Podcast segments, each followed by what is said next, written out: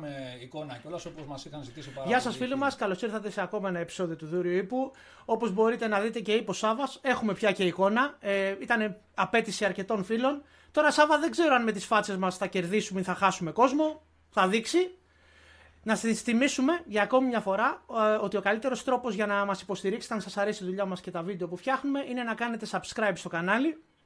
Και επίσης θα θέλαμε να ακούσουμε τις ερωτήσεις σας, τις προτάσεις σας και τις παρατηρήσεις σας στα σχόλια για να ξέρουμε τις απόψεις σας και να μπορούμε να διορθώσουμε ή να αλλάξουμε ή τι σας ενδιαφέρει να δείτε στα επόμενα podcast. Κρίση των ημείων σήμερα, Σάβα, έτσι; Ναι, ε, είναι επαιτειακά, οπότε θα καλύψουμε αυτό το θέμα που νομίζω θα ενδιαφέρει αρκετά τον κόσμο που μας ε, παρακολουθεί. Το οποίο βέβαια η δικιά μας προσέγγιση θα είναι διαφορετική. Θα είναι οι επιχειρήσεις που τι, τι θα μπορούσε να γίνει, τι θα έπρεπε να γίνει ή τι δυνατότητες είχαν να γίνουν, επιχειρήσεις ε, για των ειδικών δυνάμεων. Δεν θα ασχοληθούμε τόσο με το πολιτικό ή το διπλωματικό κομμάτι. Ή καθόλου θα λέγαμε. Ναι, να το πιάσουμε από αυτό το, ε, το κομμάτι το οποίο δεν νομίζω ότι έχει τύχει και ευρείας ανάλυσης ε, γενικότερα. Οπότε να μην είμαστε πάλι η μια από τα ίδια που λέμε. Ναι, ναι, και είναι και το νομίζω το σημαντικό. Ε, είναι το σημαντικό κομμάτι αυτής της κρίσης γιατί οι ειδικές δυνάμεις εκεί μπορούσαν να δώσουν μια λύση ε, η οποία δεν θα έκανε ούτε escalation, ούτε θα. αλλά θα ήταν ακριβώς αυτό που χρειαζόταν. Ναι, ενδεχομένως. Γιατί τώρα μπορούμε μόνο υποθετικά μπορούμε να μιλάμε, βέβαια. Έτσι, Βασίλη, τα γεγονότα έχουν καταγραφεί. Εμείς δεν μπορούμε να αλλάξουμε κάτι από αυτά. Ωστόσο, θα προσεγγίσουμε την όλη κρίση από το συγκεκριμένο κομμάτι που νομίζω θα αναδείξει κάποιες ενδιαφέρουσες πτυχέ που ε, δεν έχουν ε, απασχολήσει Ιδιαίτερα αυτό που θα λέγαμε το δημόσιο διάλογο ή την παρέα μας εμάς εδώ πέρα. Λοιπόν, οπότε για μια σύντομη, ας πούμε, αν θέλουμε να πούμε, μια σύνοψη του τι έγινε εκείνες τις μέρες. Πες μια λόγια έτσι για να... Ναι, ότι στις 25 Δεκεμβρίου στην ουσία είχαμε την προσάραξη ενός ε, φορτηγού πλοίου, του Φιγκένα Κατ, ε, βάσει με τη πάγια τακτικής της Τουρκίας ώστε να αμφισβητεί τα κυριαρχικά μας δικαιώματα ε, το θέμα της ρημούλκησης του πλοίου και ποιος είχε τη δικαίωμα να κάνει τη ρημούλκηση του πλοίου ε, ήταν το, το μεγάλο παιχνίδι που παίχτηκε. Ε, στις, 26, στις 26 Δεκεμβρίου είχαμε, είχαμε μια αρχή και μια διπλωματική κατάσταση για το ποιος θα πάει να ρημουλκήσει το πλοίο. Μέχρι που ε, στην ουσία πάνω κάτω Βάλαμε μια σημαία στην, ε, στις, ε, στην Ήμια, στα Ήμια, γιατί, ε, μάλλον ο Δήμαρχος Καλύμνου εκείνη την εποχή έβαλε μια σημαία στα, στα Ήμια, γιατί η, το θέμα της ρημούλκησης και τα, το διπλωματικό back and forth στην ουσία οδήγησε σε μια αμφισβήτηση του, του στάτους των, νησιών, των νησίδων αυτών, έτσι. Και ο Δήμαρχος εκεί πέρα θεώρησε. Σε επικοινωνιακό επίπεδο πάει περισσότερο Βασίλειο, όχι επί της ναι. αλλά δεν έχει σημασία. Σημασία έχει ότι αυτή η πράξη οδήγησε την επομένη 27 Ιανουαρίου ε, 1996 να προσγειωθεί εκεί ένα ελικοπτεράκι με Τούρκους ε, δημοσιογράφους και απλώς ε, κατεβάσαν την ελληνική σημαία και ψώσαν τη δική τους. Και από εκεί ξεκινάει, ας το πούμε έχεις έτσι, δίκιο. Α, α, αλλάζει η φάση. Κάτσε, ξεχάστηκα. Ναι, έχεις δίκιο. Νόμιζα ότι ο Δήμαρχος αντέδρασε πρώτα στις απαιτήσεις και πήγαμε και βάλαμε. Ναι, ναι, έχεις δίκιο. Πήγανε πρώτα οι Τούρκοι δημοσιογράφοι και μετά πήγε ο Δήμαρχος και την κατέβασε. Φαντάσου. Εντάξει, ήμουν 10 χρόνων, παιδιά, συγγνώμη. Εμείς τα παρακολουθούσαμε τότε από τα δημοσιογραφικά ε, γραφεία που λέμε. Λοιπόν, Λοιπόν, ε, από εκεί λοιπόν ε, ξεκινάνε τα, η, διαφοροποιείται ε, ποιοτικά η κρίση και η, ξεκινάει η απέτηση για φύλαξη των, του συμβόλου πλέον. γιατί στη συγκεκριμένη περίπτωση παρενέβη, εντοπίστηκε το τουρκικό πανί εκεί πέρα από ένα περιπολικό του πολεμικού ναυτικού ε, πήγανε, το κατεβάσαν και μετά δόθηκε εντολή και ε, αναρτήσανε μια ελληνική σημαία πάλι για την αποκατάσταση της προηγούμενης κατάστασης ε, θα μπορούσαμε να πούμε. Και από εκεί και πέρα λαμβάνονται διάφορα μέτρα για την σταθερή πλέον προστασία της σημαίας στην Ανατολική yeah. έτσι, γιατί ήταν δύο νησίδες, Βασίλη, η Ανατολική και, η, οποία... Δυτική. Στην Ανατολική έγινε το συγκεκριμένο περιστατικό. Η οποία Δυτική δεν είχε. Το... Ναι, ότι μέχρι τότε η Δυτική δεν είχε και κάποια παρουσία και δεν έπαιξε ρόλο μετά, ας πούμε. Ναι, ναι. Τέλος πάντων, από την ε, ημέρα αυτή λοιπόν ξεκινάει αυτή η κατάσταση και στις 28 Ιανουαρίου την ε, επομένη ε, πλέον που έχει γίνει η αντικατάσταση του η αντικατάσταση της σημαίας από την ελληνική πλέον σε επίπεδο στρατιωτικής ηγεσίας πλέον αρχίζουν και λαμβάνονται κάποιες αποφάσεις όσον αφορά το ποιος ε, θα πρέπει να αναλάβει τη φύλαξη της ε, σημαίας. Και εκεί συνέρχεται το λεγόμενο Συμβούλιο Αρχικών Γενικών Επιτελείων, δηλαδή ο αρχηγός ΓΕΘΑ με τους ε, τρεις ε, υπολείπους αρχηγούς γενικών επιτελείων ε, για να αποφασίσουν να συζητήσουν το συγκεκριμένο θέμα. Και στην προκειμένη περίπτωση, όπως έχει γραφτεί και δεν έχει αφισβητηθεί, η αρχική εισήγηση του τότε αρχηγού ΓΕΘΑ του Ναβάρχου Λιμπέρη ήταν προς τον αρχηγό στρατού, να, του Γενικού Επιτελείου Στρατού, να αποστείλει τμήμα για να αναλάβει τη συγκεκριμένη ε, αποστολή, τμήμα καταδρομών. Ε, και εκεί πέρα υπήρξε μια ε, αρνητική εισήγηση του αρχηγού στρατού, με την έννοια ότι έγινε επίκληση κάποιων δυσκολιών και προβλημάτων ε, που υπήρχαν σε σχέση με την ετοιμότητα μονάδων, επάρκεια μονάδων ε, σε σχέση με υποχρεώσεις για τα ευρύτερα σχέδια και τότε αυτό οδήγησε τον ε, αρχηγό ΓΕΘΑ να ζητήσει την, το πολεμικό ναυτικό να αναλάβει τη συγκεκριμένη αποστολή, πράγμα το οποίο έγινε. Το οποίο μπορούμε να πούμε για τις αντιρρήσεις του αρχηγού ΓΕΣ είναι λίγο τις διαβάζεις και αναρωτιέσαι τι σκεφτόντουσαν να το πούμε έτσι. Ναι, τέλος πάντων. Ε, στην προκειμένη περίπτωση μπορούμε να τα συζητήσουμε και πιο μετά αυτά, να τα αναλύσουμε προς το τέλος. Στην προκειμένη περίπτωση λοιπόν ε, διατάσσονται η μονάδα υποβρυχίων καταστροφών ε, τότε να αφιερώσει ένα στοιχείο, 14 άνδρες ετοιμάστηκαν, πηγόντως, εκτάκτος μάλλον, να το πούμε έτσι απλά. Αυτή έγινε μια ταχεία προετοιμασία του συγκεκριμένου ε, τμήματος και το με αεροπορικό μέσο μεταφέρθηκε στην ε, κοντινή Κάλυμνο και από εκεί ε, επιβιβάστηκε σε κανονιοφόρο του πολεμικού ναυτικού το στοιχείο αυτό. Και το βραδάκι πλέον είχε αποβιβαστεί το ίμιση αυτής της αφηγήματος. Επτά άνδρες, ένα υποστήριο θα λέγαμε, για να φυλάξουν την, στη διάρκεια της νύχτας την ανατολική ήμια. Αυτή είναι η πρώτη μέρα, 28 Ιανουαρίου, ας πούμε, που έχουμε τις ελληνικές, ε, την ελληνική αντίδραση στην, στην προκλητικότητα. Ε, στην... Ε, ενέργεια που έγινε την προηγούμενη ναι, στην, ε, στην ουσία και οι στρατιωτικές δυνάμεις εκεί πέρα αποστάληκαν για να κάνουν αυτό που λέμε force protection ή...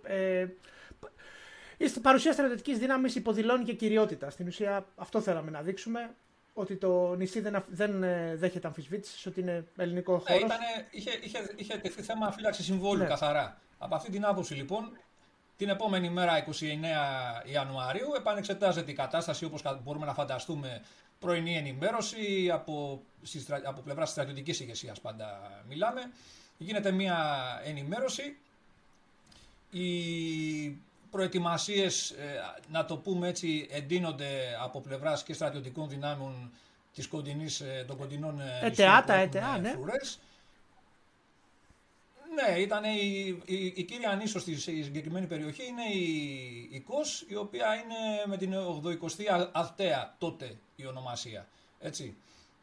Λοιπόν, γίνονται διάφορες προετοιμασίες. Εκεί πέρα από πλευράς ΓΕΘΑ ζητάνε πλέον να ε, το κομμάτι των ε, αμφιβίων καταδρομών που ενδρεύει στη ΓΟ, το πέμπτο ετέα εκείνης της ε, περίοδου, έτσι ονομαζόταν, να κάνει μια οργάνωση, να ετοιμάσει μια ομάδα ε, καταδρομέων, οι οποίοι με ελικόπτερο, ένα χιούι που έχουν αναπτυχθεί κάποια αεροπορικά μέσα στα νησιά αυτά εκείνη το προηγούμενο διάστημα, με το Χιούι να κάνουν μια ε, ετοιμασία να περάσουν πάνω από την, ε, το, το σύμπλεγμα ας πούμε, αυτών των δύο βραχονισίδων και να κάνουν μια δοκιμαστική ε, διέλευση και ε, πρόβα προσγείωσης, ναι. δηλαδή να εξοικειωθεί λίγο ο κόσμος εκεί πέρα με την διαδικασία ε, στην αποβίβαση.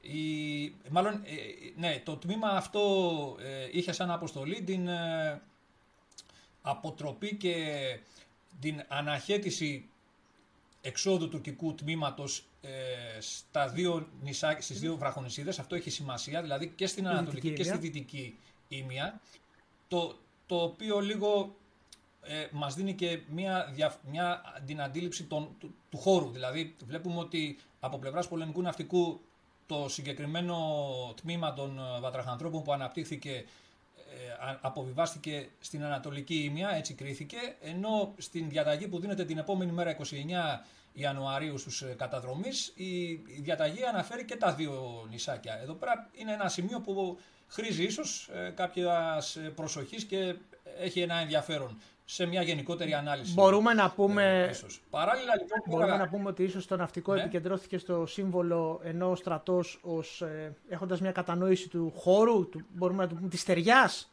σκέφτηκε ότι καλύτερο να αναπτυχθεί. Δεν μπορούμε να ξέρουμε, υποθέσεις μπορούμε να κάνουμε μόνο. Ναι, δεν μπορούμε να ξέρουμε.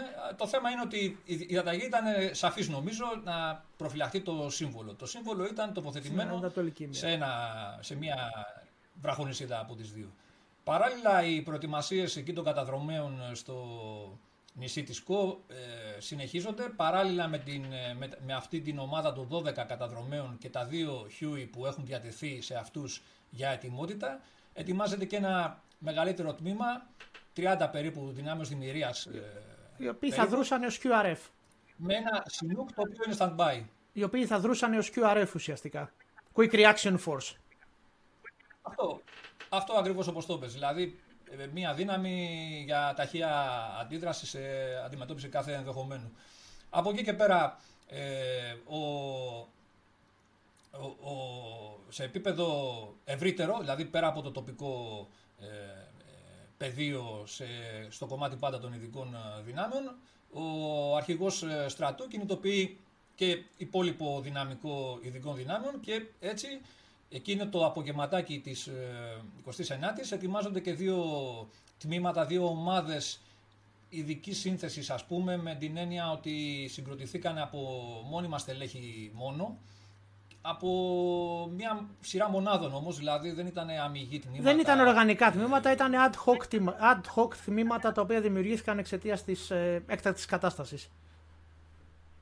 Ναι, και δείχνει μια. υποδηλώνει κάτι αυτό όσον αφορά το επίπεδο που επικρατούσε γενικότερα στις μονάδες εκείνη την περίοδο. Δηλαδή, ε, ε, σήμερα που τα πράγματα έχουν προχωρήσει ακόμα περισσότερο όσον αφορά την επαγγελματοποίηση του στρατού, ε, φαίνεται εντελώς, ξένο, εντελώς ξένη αυτή η εικόνα να προσπαθούμε να συγκροτήσουμε επαγγελματικές από μόνιμα στελέχη ομάδες από εδώ και από εκεί. Έτσι. Δηλαδή, τότε στην προκειμένη περίπτωση ε, ανέλαβε τη δουλειά αυτή το ΕΤΑ κατά βάση, ε, αλλά οι, αυτές οι δύο ομάδες συγκροτήθηκαν και από άλλα στελέχη και από τη Δευτέρα... Και από στελέχη που εκείνη τη στιγμή ήταν στο ΠΕΦΚΟ, το... ήταν ένα... Ναι, και από το ΚΕΕΔ και τα λοιπά. Δηλαδή, έγιναν δύο, συγκροτήθηκαν δύο ειδικές ε, ομάδες, 12 μελής περίπου, στην περιοχή Αττικής. Και έτσι μπορούμε να πούμε ότι περνάει και η 29η από πλευράς ε, ενεργειών στο κομμάτι των ειδικών ε, δυνάμεων. Ε, αυτή είναι τώρα η, ένας, ε, μια εισαγωγή στην όλη κρίση και από πλευράς ενεργειών κτλ. Το δεδομένο είναι ότι την επόμενη μέρα, δηλαδή στις 30 του μηνός πλέον, α, να, πούμε εδώ πέρα Βασίλη ένα, ένα στοιχείο ότι όταν ξημέρωσε η 29η, οι βατραχάνθρωποι που ήταν στην Ανατολική Ήμια που είχαν μείνει όλο το βράδυ στην ε, Ζητήσανε να... Επιβιβάστηκαν στην... Ναι, έπρεπε ναι. να ξεκουραστούν. Επιβιβάστηκαν λοιπόν στην κανονιοφόρο από την οποία εξορμούσαν και στη συνέχεια έγινε, ε, ε, εκεί ετέθη ένα θέμα κατά πόσο στην αρχή δεν ήθελε η πολιτική ηγεσία να υπάρχει παρουσία και στη διάρκεια της ημέρας, ήθελε δηλαδή να είναι λίγο πιο διακριτική η παρουσία ε, στις ευαίσθητες ώρες, στις πονηρές ώρες ας πούμε της ε, νύχτας. Οπότε πλέον στις 30 ε, του ε, Ιανουαρίου, που, ξε, που ξημερώνει 30 Ιανουαρίου, ο αρχηγός του πολεμικού ναυτικού ζητάει, θέτει θέμα αντικατάστασης των βατραχανθρώπων του από στοιχεία των, από τμήμα των, των καταδρομών. Το οποίο να θυμίσουμε γιατί είπες να ξεκουραστούν οι άνθρωποι. Ε, μιλάμε για χειμώνα, ε, μιλάμε για μια βραχονισίδα η οποία είναι, ε, όπως όλες τις βραχονισίδες θα μου πεις, είναι γυμνή αποκάλυψη, είσαι εκτεθειμένος στα στοιχεία και εκείνα το βράδυ δεν ήταν καν ας πούμε, μια απλά κρύα νύχτα του χειμώνα. Όποιος θυμάται, ο καιρός ήταν βροχές, καταιγίδες, ήταν χάλια ας πούμε. Οι άνθρωποι αυτοί είχαν παγώσει όλο το βράδυ, έτσι. Ναι, ναι. Αυτό ήταν ένα πραγματικό στοιχείο εκείνης της ιδιαίτερης κατάστασης που επικρατούσε εκείνη την περίοδο και δυσχέραινε σε, κάθε, από όλα τα, σε όλα τα επίπεδα την ε, κατάσταση που αντιμετώπιζαν οι, οι εμπλεκόμενες δυνάμεις. Εκεί λοιπόν ο αρχηγός όπως είπαμε ζήτησε την αντικατάσταση των βατραχανθρώπων αλλά εισέπραξε και άλλη, για άλλη μια φορά την άρνηση του αρχηγού στρατού ο οποίος με τα ίδια επιχειρήματα, με την ίδια επιχειρηματολογία απέκρουσε αυτή την ε, προοπτική. Έτσι παρέμεναν δεσμευμένοι οι βατραχάνθρωποι του πολεμικού ναυτικού στην ε, επιτόπου, στην περιοχή αυτή και ε, αρχίζουν πλέον, συνεχίζεται η, η, οι διεργασίες συνεχίζονται όσον αφορά πάλι την ε, προετοιμασία των τμήματων των αμφιβίων καταδρομών που βρίσκονται στην ΚΟ και των τμήματων που έχουν οργανωθεί από την προηγούμενη ημέρα στην περιοχή της ε, Αττικής. Αλλάζουν οι ετοιμότητες. Ε, αυτά τα στοιχεία έχουν γραφτεί ναι. κατά καιρούς και από τα βιβλία του Ναβάρχου Λιμπέρη. Όποιος ενδιαφέρεται δηλαδή μπορεί να ανατρέξει σε αυτά και να βρει πολύ χρήσιμες ε, λεπτομέρειες. Αλλά το ζητούμενο είναι ότι τώρα στη, από τις 30 ε, Ιανουαρίου πλέον, εκεί πέρα, όπως περιγράφει ο Ναύαρχος Λιμπέρης, αρχίζει και απασχολεί εντονότερα τους, ε, τη στρατιωτική ηγεσία το ενδεχόμενο της ε, ανάπτυξης δύναμης, αντίστοιχου τμήματος, ε, να το πούμε έτσι, και στη δυτική ήμια. Δηλαδή ε, βλέπουν τα πράγματα ότι ε, δεν χαλαρώνουν, ότι υπάρχει μια, συνεχίζεται η ένταση και γίνεται μια συζήτηση όσον αφορά και αυτό το ενδεχόμενο. Εκεί λοιπόν σε επίπεδο ΓΕΘΑ γίνονται κάποιες προετοιμασίες, να, η ομάδα των 12 αμφιβίων καταδρομέων από την ΚΟ να αναπτυχθεί στην ε, δυτική ημία. Ε, δυτική Ε, εδώ, ναι, εδώ ξέχασα, Βασίλη, να πω την, την προηγούμενη που αναφέραμε ότι είχε ζητηθεί να γίνει και μια δοκιμαστική, μια πρόβα, ας πούμε, ε, εξόδου αποβίβασης με το ελικόπτερο στην ε, δυτική ημία. Δεν έγινε αυτό, αυτή η ενέργεια γιατί ε, επικρατούσαν ισχυροί άνεμοι από ό,τι περιγράφουν και ε, ματαιώθηκε. Στην προκειμένη περίπτωση επανερχόμαστε στη, στο μεσημέρι περίπου, με τις ώρες, μία με δύο κάπου εκεί ε, της 30 ε, ε, Ιανουαρίου, όπου ε, πλέον έχει εξεταστεί αυτό το ενδεχόμενο, γίνονται ενέργειες σε επίπεδο ΓΕΘΑ. Στο ΓΕΘΑ βρίσκεται εκείνη τη στιγμή ο υπαρχηγός ο οποίος είναι καταδρομέας και ε, αναλαμβάνει εκεί πέρα κάποιες πρωτοβουλίες. Το κρίσιμο στοιχείο όμως που αναδεικνύεται ποιο είναι, είναι ότι Επιστρέφοντας ο Ναύαρχος Λιμπέρης από μια σύσκεψη πάλι με την ε, πολιτική ηγεσία εκτός ε, Υπουργείου Εθνικής Άμυνας και εκτός ΕΘΚΕΠΙΧ, δηλαδή ε, στα γραφεία τα, της Βουλής, του, στο γραφείο του Πρωθυπουργού, εκεί πέρα περνάει το μήνυμα ότι υπάρχει η γραμμή ότι θέλουμε αποκλιμάκωση, δεν θέλουμε να κλιμακώσουμε. Αυτό είναι το μήνυμα που μεταφέρεται από την πλευρά της πολιτικής ηγεσίας. Έτσι, αντί να ε, αυτό το τμήμα των καταδρομέων να αναπτυχθεί στην δυτική ήμια, κρίνεται σκόπιμο και ο αρχηγός Γεθά αλλάζει τον προορισμό και έτσι αυτοί οι άνθρωποι αναπτύσσονται στην ε, Καλόλυμνο, ένα, μια αρκετά μεγαλύτερη νησίδα από πλευράς εκτάσεως, η οποία βρίσκεται πιο δυτικά και έχει οπτική επαφή με τα δύο επίμαχα βραχονίσια. Ε, ε, δεν ξέρω, έχεις επισκεφτεί την περιοχή, έχεις περάσει Δυστυχώς όχι. Παρότι ήμουν σε αμφίβια μονάδα, δυστυχώς δεν έχω πάει εκεί κάτω. Θα ήθελα, γιατί προφανώς όπως είναι περιοχή ιστορικού ενδιαφέροντος, αλλά και να κατανοήσεις και το τι ακριβώς. Ε, Πώς είναι ο χώρος. Νομίζω ότι από την Καλόλυμνα. Εγώ είχα την τύχη. Νομίζω ότι από την Καλόλυμνο είναι γνωστές. Στην ουσία από εκεί είναι τραβηγμένες οι πολύ γνωστές φωτογραφίες που δείχνουν τα ίμια στο ίδιο ύψος. Από εκεί δεν τις τραβάνε συνήθως. Για να καταλάβει ο κόσμο. Ναι.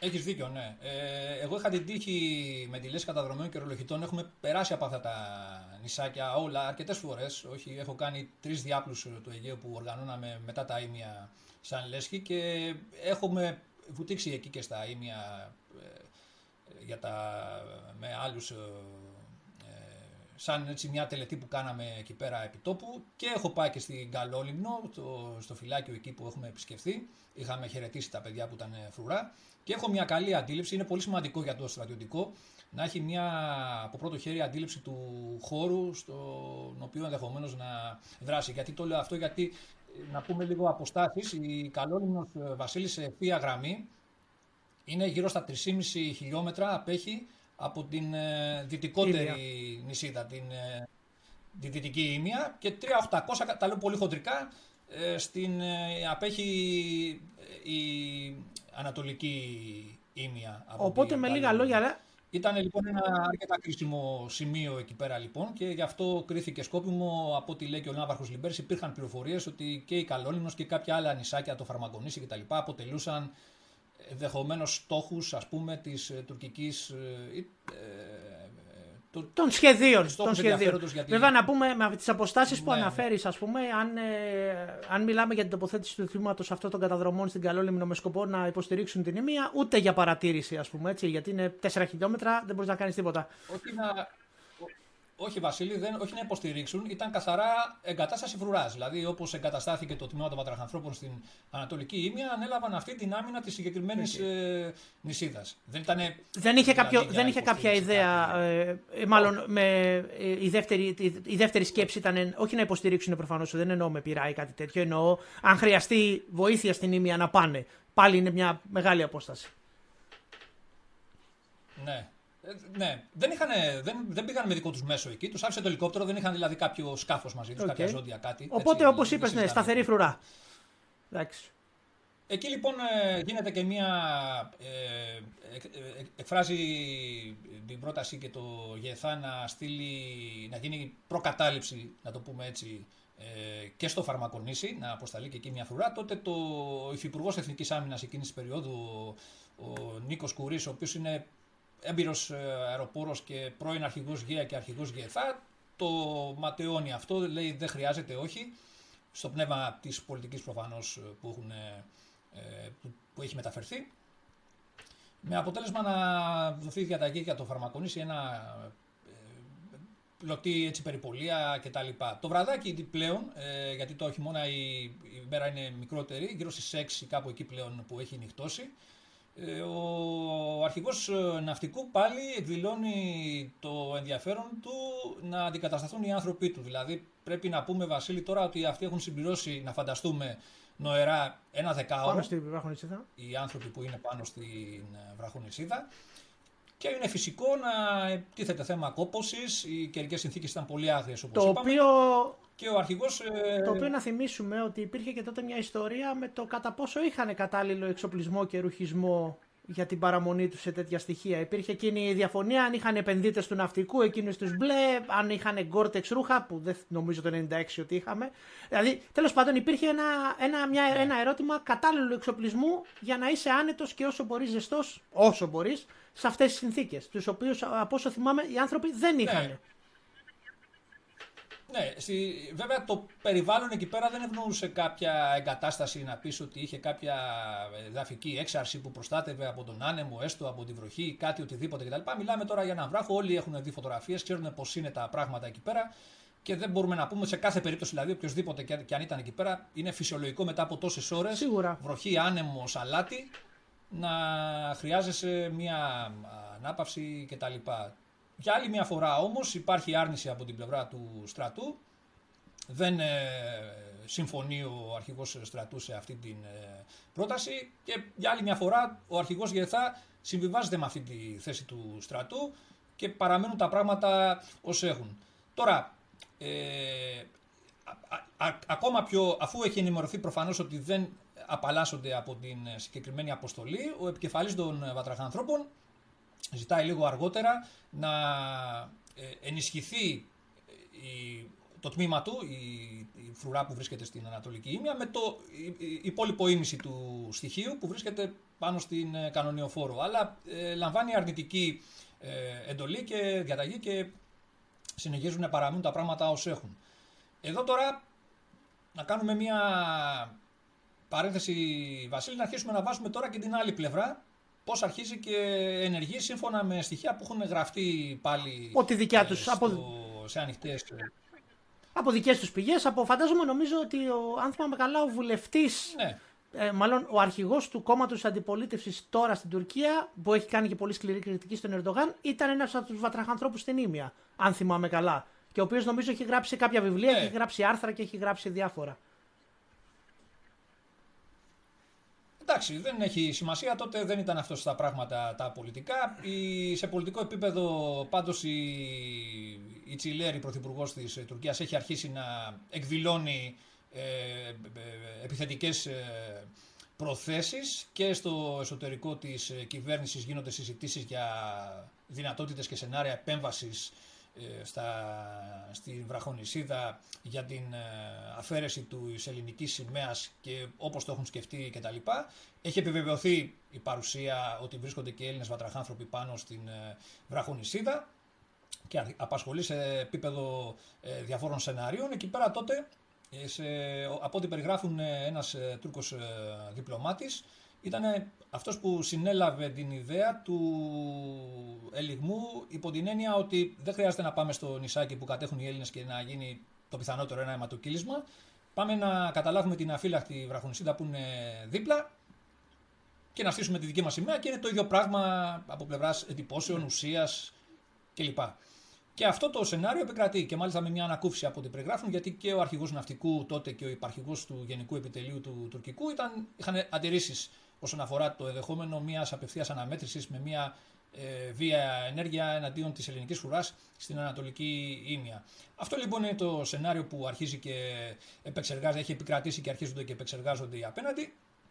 Και στο πλαίσιο αυτό η, η, η αποστολή ανατίθεται για, για το εγχείρημα, ανατίθεται στο τουρκικό ναυτικό με την αντίστοιχη δική του μονάδα ε, βατραχανθρώπων, η οποία από το απόγευμα της 30 Ιανουαρίου πλέον κινητοποιείται, έχει λάβει τις ε, κατάλληλες εντολές και ε, από την Κωνσταντινούπολη φεύγει αεροπορικός προσγειώνονται στον Ταλαμάν, το αεροδρόμιο που βρίσκεται απέναντι από τη Ρόδο, θα το ναι. έχει εικόνα φαντάζομαι της περιοχής εκεί πέρα, ναι. Βασίλη, και από εκεί με άλλο μέσο, τώρα δεν ξέρουμε με ελικόπτερο, οδικός κτλ πήγανε στην ε, περιοχή της Αλικαρνασού, απέναντι δηλαδή από το, τα επίμαχα ναι. νησάκια.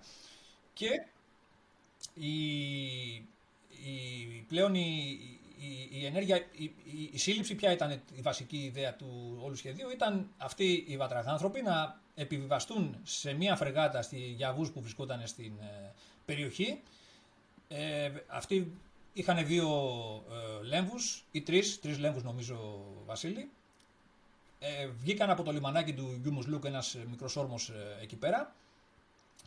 Έφτασαν στη φρεγάτα τους η οποία είχε πλησιάσει και τους παρέλαβε, επιβιβάστηκαν και στη συνέχεια αυτοί προχώρησαν προς την περιοχή, προσέγγισαν προς την περιοχή την, ε, των βραχονισίδων.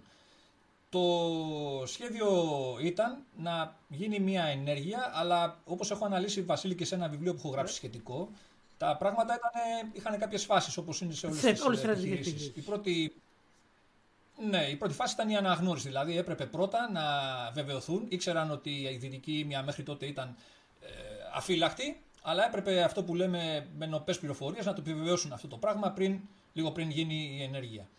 Το, η δεύτερη φάση ήταν μια φάση αντιπερισπασμού, παύλα παραπλάνησης θα λέγαμε, ώστε να το ενδιαφέρον των ε, ελληνικών δυνάμεων να αποσπαστεί από, το, από το, τη φρεγάτα που θα έκανε, από την οποία θα εξορμούσαν οι βατραχάνθρωποι και θα έκαναν τον αμφίβιο λιγμό και αυτή η φάση του αντιπερισπασμού, παύλα παραπλάνησης που είχε όμως και ένα άλλο στοιχείο διατηρήσεως τοπικής εφεδρείας, επιτόπου εφεδρείας, ήταν η πτήση δύο ελικοπτέρων ειδικών ε, επιχειρήσεων Black που εκείνη την περίοδο ε, υπήρχαν στη διάθεση των τουρκικών δυνάμεων. Το οποίο ότι τα είχαν αγοράσει, αν θυμάμαι τότε. Ήταν και καινούργια. Το οποίο δείχνει ότι έχεις ένα μέσο και το χρησιμοποιείς. Το είχαν αγοράσει ε, πρόσφατα, αν θυμάμαι. Τα Black αν θυμάμαι, με τις συλλογές Fast ναι, Rope ναι. και όλα αυτά δεν μιλάμε. Αυτά δεν είχαν. Ναι, ναι, ναι. Είχαν κάνει μια πρώτη αγορά πέντε ελικόπτερα ειδικών επιχειρήσεων και τα είχαν παραλάβει, νομίζω, το, νομίζω το 92 παραγγέλθηκαν. Δηλαδή τα είχαν παραλάβει, ήταν τυχεροί, τα είχαν παραλάβει και τα χρησιμοποίησαν. Γιατί ε, μιλήσαμε σε προηγούμενες εκπομπές για αξιοποίηση του εξοπλισμού και πώς όταν παίρνεις κάτι πρέπει να το διατηρείς και να το χρησιμοποιείς και να έχεις όλη τη συντήρηση που χρειάζεται και πώς σου δίνει δυνατότητες όταν χρειάζεται, όταν ε, έρθει παραστεί ανάγκη. Ναι, ναι. Είναι σαφές. Δηλαδή, οι ειδικές ε, δυνάμεις και οι ειδικές επιχειρήσεις βασίζονται σε κάποια ειδικά μέσα. Δεν μπορούμε να περιμένουμε από τον ε, καταδρομέα να περπατήσει απλώς και να προσεγγίσει το στόχο. Έτσι. Πάντα. Λοιπόν, ε, το θέμα είναι λοιπόν ότι αυτή ήταν η δεύτερη φάση και η τρίτη φάση ήταν η φάση της εκτέλεσης με την, με τον, με την κάθοδο, τον, καθέλκυση των λέβων από τη φρεγάτα και την εκτέλεση του ελιγμού για την αποβίβαση στην αφύλακτη βραχονισίδα. Όντως λοιπόν, από ό,τι περιγράφονται στα διάφορα σήματα που όλα αυτά είναι καταγεγραμμένα στα βιβλία και του Ναβάρχου Λιμπέρη και στον τύπο γενικότερα έχουν γίνει γνωστά. Ε, γύρω στη, λίγο μετά τα μεσάνυχτα, ε, μία παρατέταρτο δηλαδή κάπου εκεί περίπου, που, έχει μπει πλέον η 31η Ιανουαρίου, αρχίζουν και παρατηρούνται οι πτήσεις αυτών, αυτών των ελικοπτέρων, των, ε, των δύο Black που λέμε. Το οποίο σημαίνει ότι έχει αρχίσει, έχει αρχίσει να τίθεται σε ενέργεια η όλη επιχείρηση. Έχουν, βρίσκονται στη φρεγάτα οι, οι βατραχάνθρωποι οι Τούρκοι και ετοιμάζονται από το, την πλευρά του αεροπορικό σκέλος. Έχει αρχίσει και παίρνει θέσεις στο, στο σποτ. Και καταγράφονται αυτές οι πτήσεις από τα ελληνικά πολεμικά πλοία που βρίσκονται στην περιοχή. Εννοείται ότι συγκεντρώνουν το ενδιαφέρον. Αυτά τα ελικόπτερα κάνουν και μία αναφέρει η ελληνική φρεγάτα η Ναβαρίνο που ήταν επιτόπου ότι κάποια στιγμή ένα από αυτά τα δύο ελικόπτερα ε, ερεύνησε και για 10 λεπτά περίπου με τον προβολέα της το, την ε, δυτική ήμια. Τι κάνει μια Αυτό. που λέμε έτσι. Βασίλη. Παρότι υπήρχε το screen ας πούμε θα έπρεπε, ε, ήτανε, δεν, μπορείς, δεν μπορείς να το κρύψεις τελείως. Έτσι. Παρότι υπήρχε το screen της Γιαβούς το οποίο θα έκρυβε το, το φουσκωτό, το ενδιαφέρον ε, δεν ήταν εμφανές το τι θα, τι θα μπορούσαν να κάνουν. Είναι, όταν πετάνε ελικόπτερα και μάλιστα από ό,τι είπε και ο επικεφαλής των ε, Ελλήνων βατραχανθρώπων ότι πετούσαν και χωρίς ε, φώτα, δηλαδή αυτό σημαίνει ναι. κάτι. Έτσι. Είναι φυσικό λοιπόν να επικεντρώνεται το ενδιαφέρον στη συγκεκριμένη δραστηριότητα. Γύρω στις 2 παρα 5 περίπου πάλι η ελληνική φρεγάτα αναφέρει ότι το ένα ελικόπτερο βρίσκεται από πάνω, αιωρείται ας πούμε από τις ε, νησίδες. Όλη αυτή η δραστηριότητα στο μεταξύ έχει προκαλέσει ε, το, μια κινητοποίηση και στο επίπεδο των ε, τμήματων εκεί της, ε, που είναι έτοιμα να είτε πάνω στη βραχονισίδα είτε στην, ε, στο, στην κανονιοφόρο. Ε, το,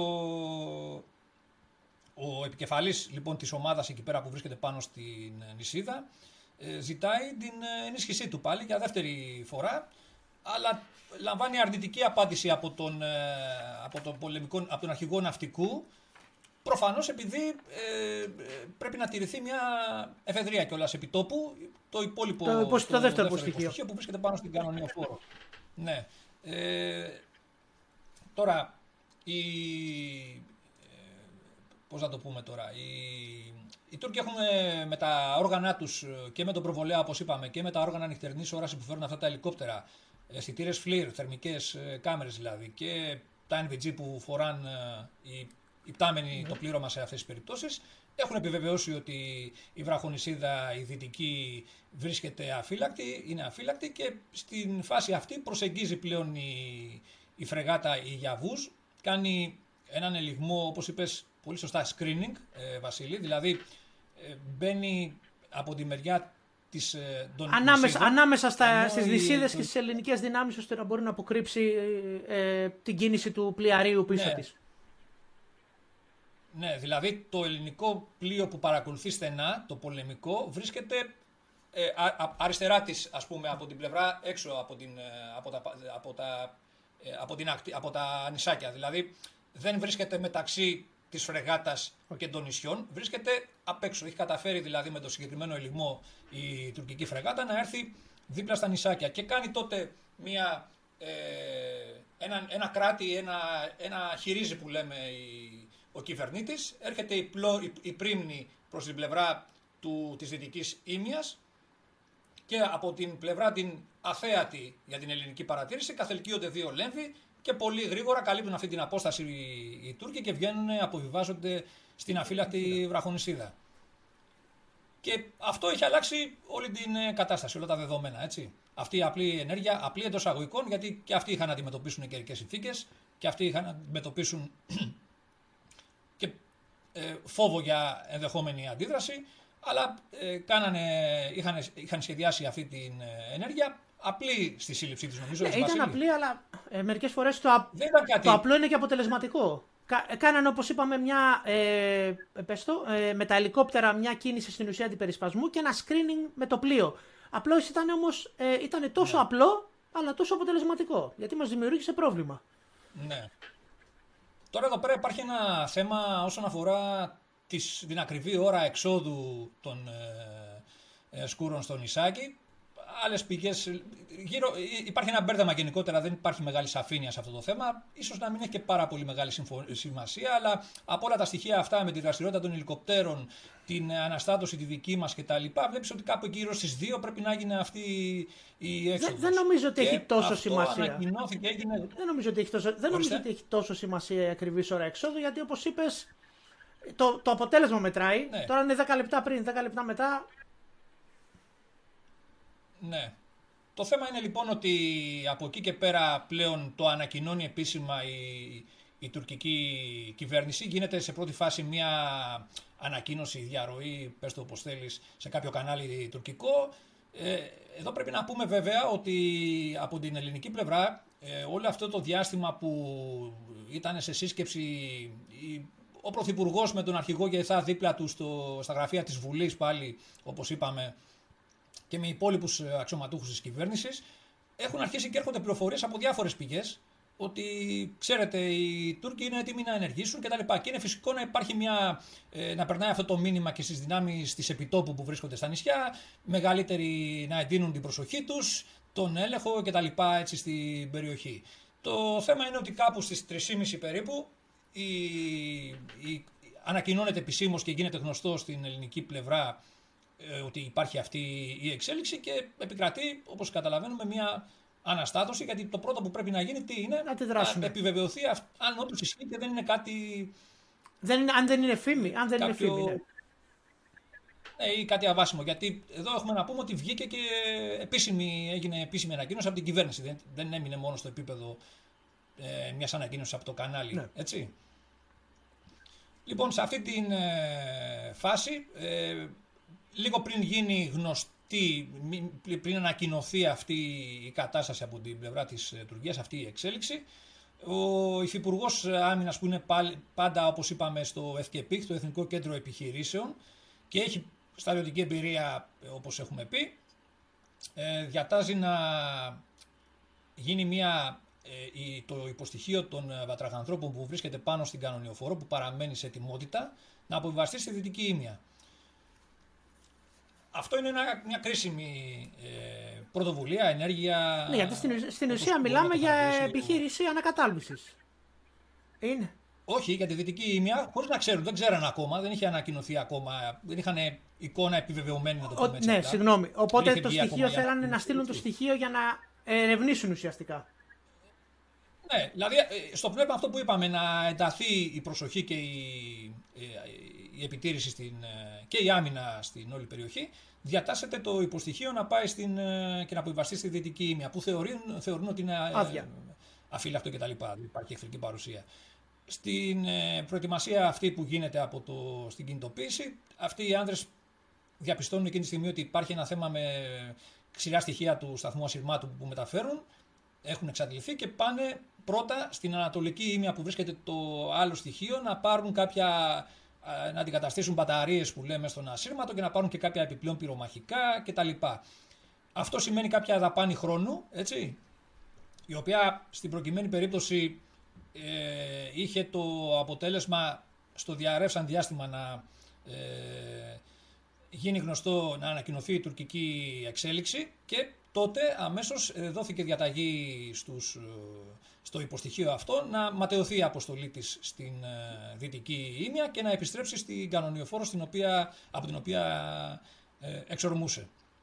Δηλαδή, εάν αυτοί οι άνθρωποι συνέχιζαν την αποστολή και πήγαιναν να ανέβουν στην ε, Δυτική Ήμια, δεν μπορούμε να ξέρουμε τι υποδοχή Πιθανότατα θα είχαμε αυτό που λέμε μάχη εξ, εξυναντήσεως, που είναι κανείς δεν ξέρει την παρουσία του άλλου και απλά τα δύο στοιχεία ε, βρίσκονται μεταξύ τους και γίνεται και επέρχεται σύγκρουση επειδή ναι, κανείς δεν, ξέρει τι γίνεται. Δεν μπορούμε να το ξέρουμε αυτό. Οι κανόνες εμπλοκής είχαν ε, οι Τούρκοι βατραχάνθρωποι που ήταν πάνω κτλ. Δεν μπορούμε να το ξέρουμε. Είναι όλα υποθέσεις. Στο διάστημα αυτό λοιπόν και επειδή γίνεται προσπάθεια με τα πλωτά μέσα, τα πολεμικά πλοία, να, με έρευνα με προβολής και τα λοιπά, να διαπιστωθεί αν υπάρχει τουρκική παρουσία. Φυσικά και οι Τούρκοι εκεί πέρα θα κρύβονται, δεν, ε, δεν θα ήταν φανερό στόχος. Δυσκολεύονται, οι καιρικές συνθήκες δεν το επιτρέπει την οπτική αναγνώριση κτλ.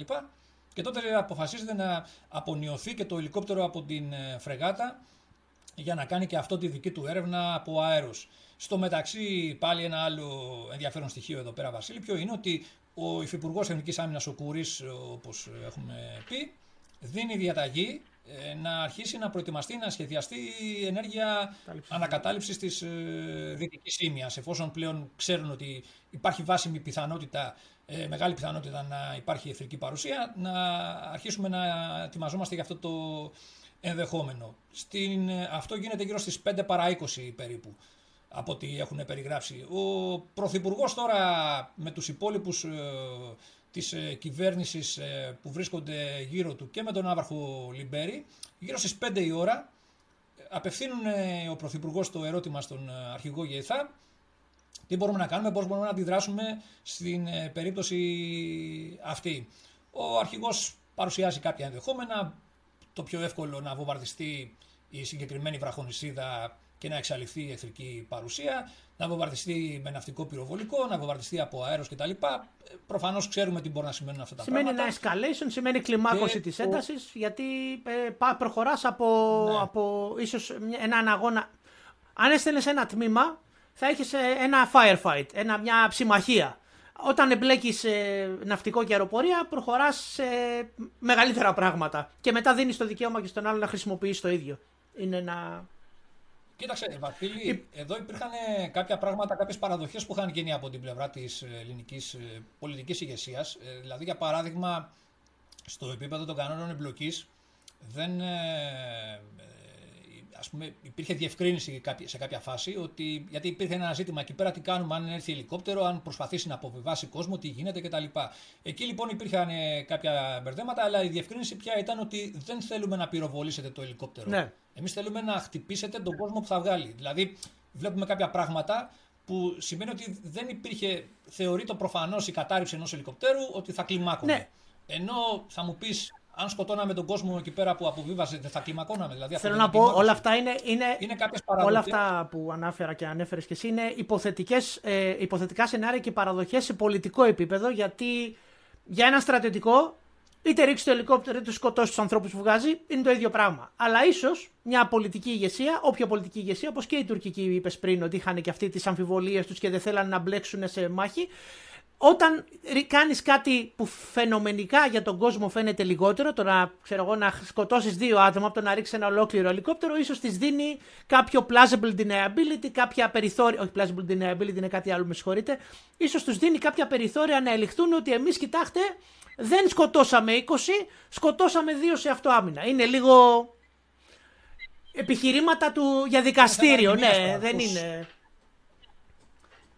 Ναι, είναι αυτό που λέμε τώρα θέμα ερμηνείας, τι ψάχνεις να βρεις κτλ. Τέλος πάντων, δεν έχει σημασία. Το θέμα είναι ότι στην συζήτηση τη συγκεκριμένη που γίνεται, θέτει και το ερώτημα στον ε, αρχηγό ΓΕΘΑ ο Πρωθυπουργός. Μπορούμε να ανακαταλάβουμε τα, τη συγκεκριμένη νησίδα, τη δυτική ήμια εντός χρόνου 45 λεπτών. Να γίνει ενέργεια δηλαδή με ένα τμήμα ε, ειδικών δυνάμεων, δεν ξέρουμε ποιο.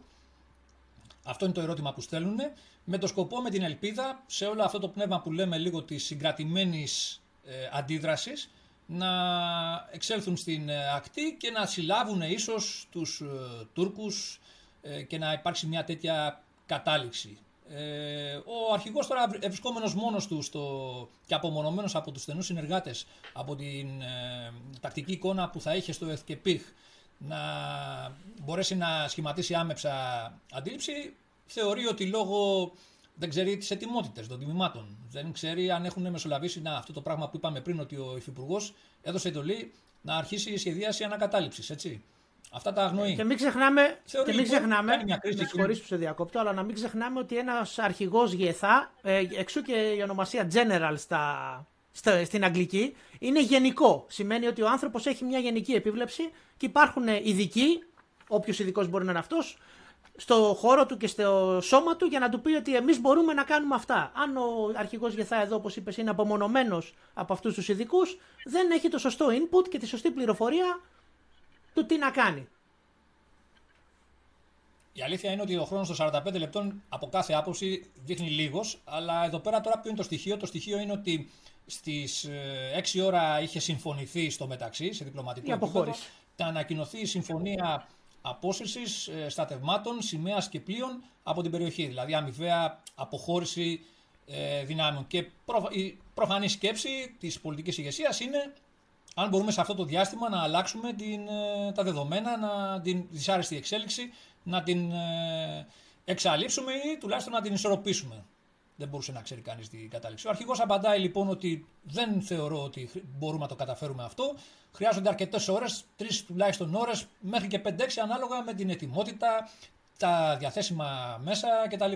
Μάλιστα σε κάποια ενημέρωση που βγήκε μετά την ε, κρίση Βασίλη, Εκεί πέρα αναφερόταν χαρακτηριστικά ότι δεν ξέραμε, λέει, και το τμήμα των καταδρομών, δηλαδή προφανώς ε, ε, θεωρήθηκε ότι για να γίνει μια ανακατάληψη δεν ήταν επαρκής η δύναμη του υποστοιχείου των πατραχανθρώπων που παρέμενε στην κανονιοφόρο, οι 7 άνδρες, έτσι. Ότι θέλαμε κάποιο μεγαλύτερο, ισχυρότερο τμήμα και αυτό ποιο ήταν, ήταν το τμήμα, κάποιο τμήμα κα- καταδρομέων από την ΚΟ προφανώς, από το 5ο ΕΤΕΑ. Στην προκειμένη περίπτωση λοιπόν, σε αυτή την ενημέρωση που έγινε, αν δεν κάνω λάθος, νομίζω 1 Φεβρουαρίου, βγήκαν, ε, βγάλανε μια ανακοίνωση, ένα δελτίο, κάτι εκεί έτσι διευκρινιστικό τότε. Λέγανε ότι εξαρτιά, ε, ε, ε, ο χρόνος αντίδρασης εξαρτιόταν και από το, την απόσταση που θα έπρεπε να καλύψει το πλοίο που θα παρέλαβανε αυτούς τους ανθρώπους για να τους Ακριβώς, μεταφέρει στην, ε, στη βραχονισίδα. Το οποίο σημαίνει ότι κάποιο πολεμικό πλοίο θα έπρεπε να πάει στην ΚΟ, Να να παραλάβει. τους και- παραλάβει και, ε, μιλάμε για χρησιμοχρόνου τώρα καταλαβαίνεις έτσι. Λοιπόν, δεν μιλάμε για κάποια ταχεία αντίδραση, έτσι, ταχύτερη αντίδραση κτλ. Ε, Για, λοιπόν, αυτά για είναι τα όποιον. δεδομένα. Επίσης, να πούμε ότι για όποιον δεν ξέρει, μάγνα και τέτοια δεν υπήρχαν τότε. Αυτά ήρθαν μετά. Ο- οπότε δεν υπήρχε και δυνατότητα να πούμε ότι. Κατα... Υπήρχε, υπήρχαν τα L27, πώς λεγόντουσαν αυτά, Σάβα;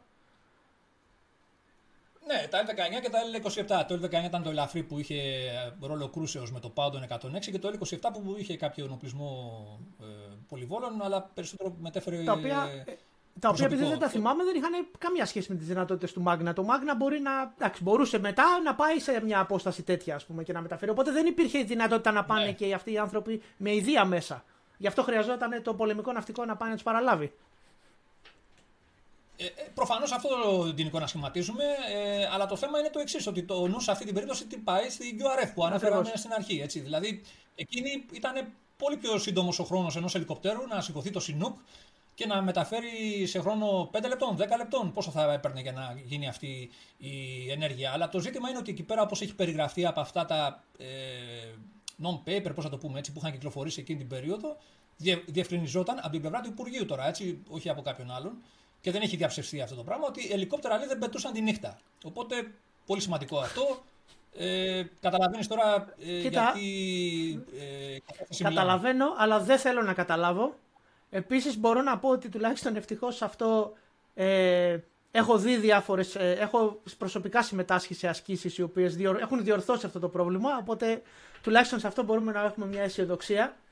Ήτανε, Καλά, αυτό έλειπε με 25 χρόνια, 26 μετά τα γεγονότα να μην έχουν γίνει κάποια βήματα προόδου. Έτσι, δηλαδή, ε, αλλήμον. ναι, αλλά εντάξει, δεν έχουν γίνει βέβαια όλα αυτά που- που πρέπει και γι' αυτό στην ουσία κάνουμε και την εκπομπή, έτσι, να β- βρούμε ποια δεν έχουν γίνει. Ή να πούμε μάλλον ποια δεν έχουν γίνει και τι πρέπει να γίνει.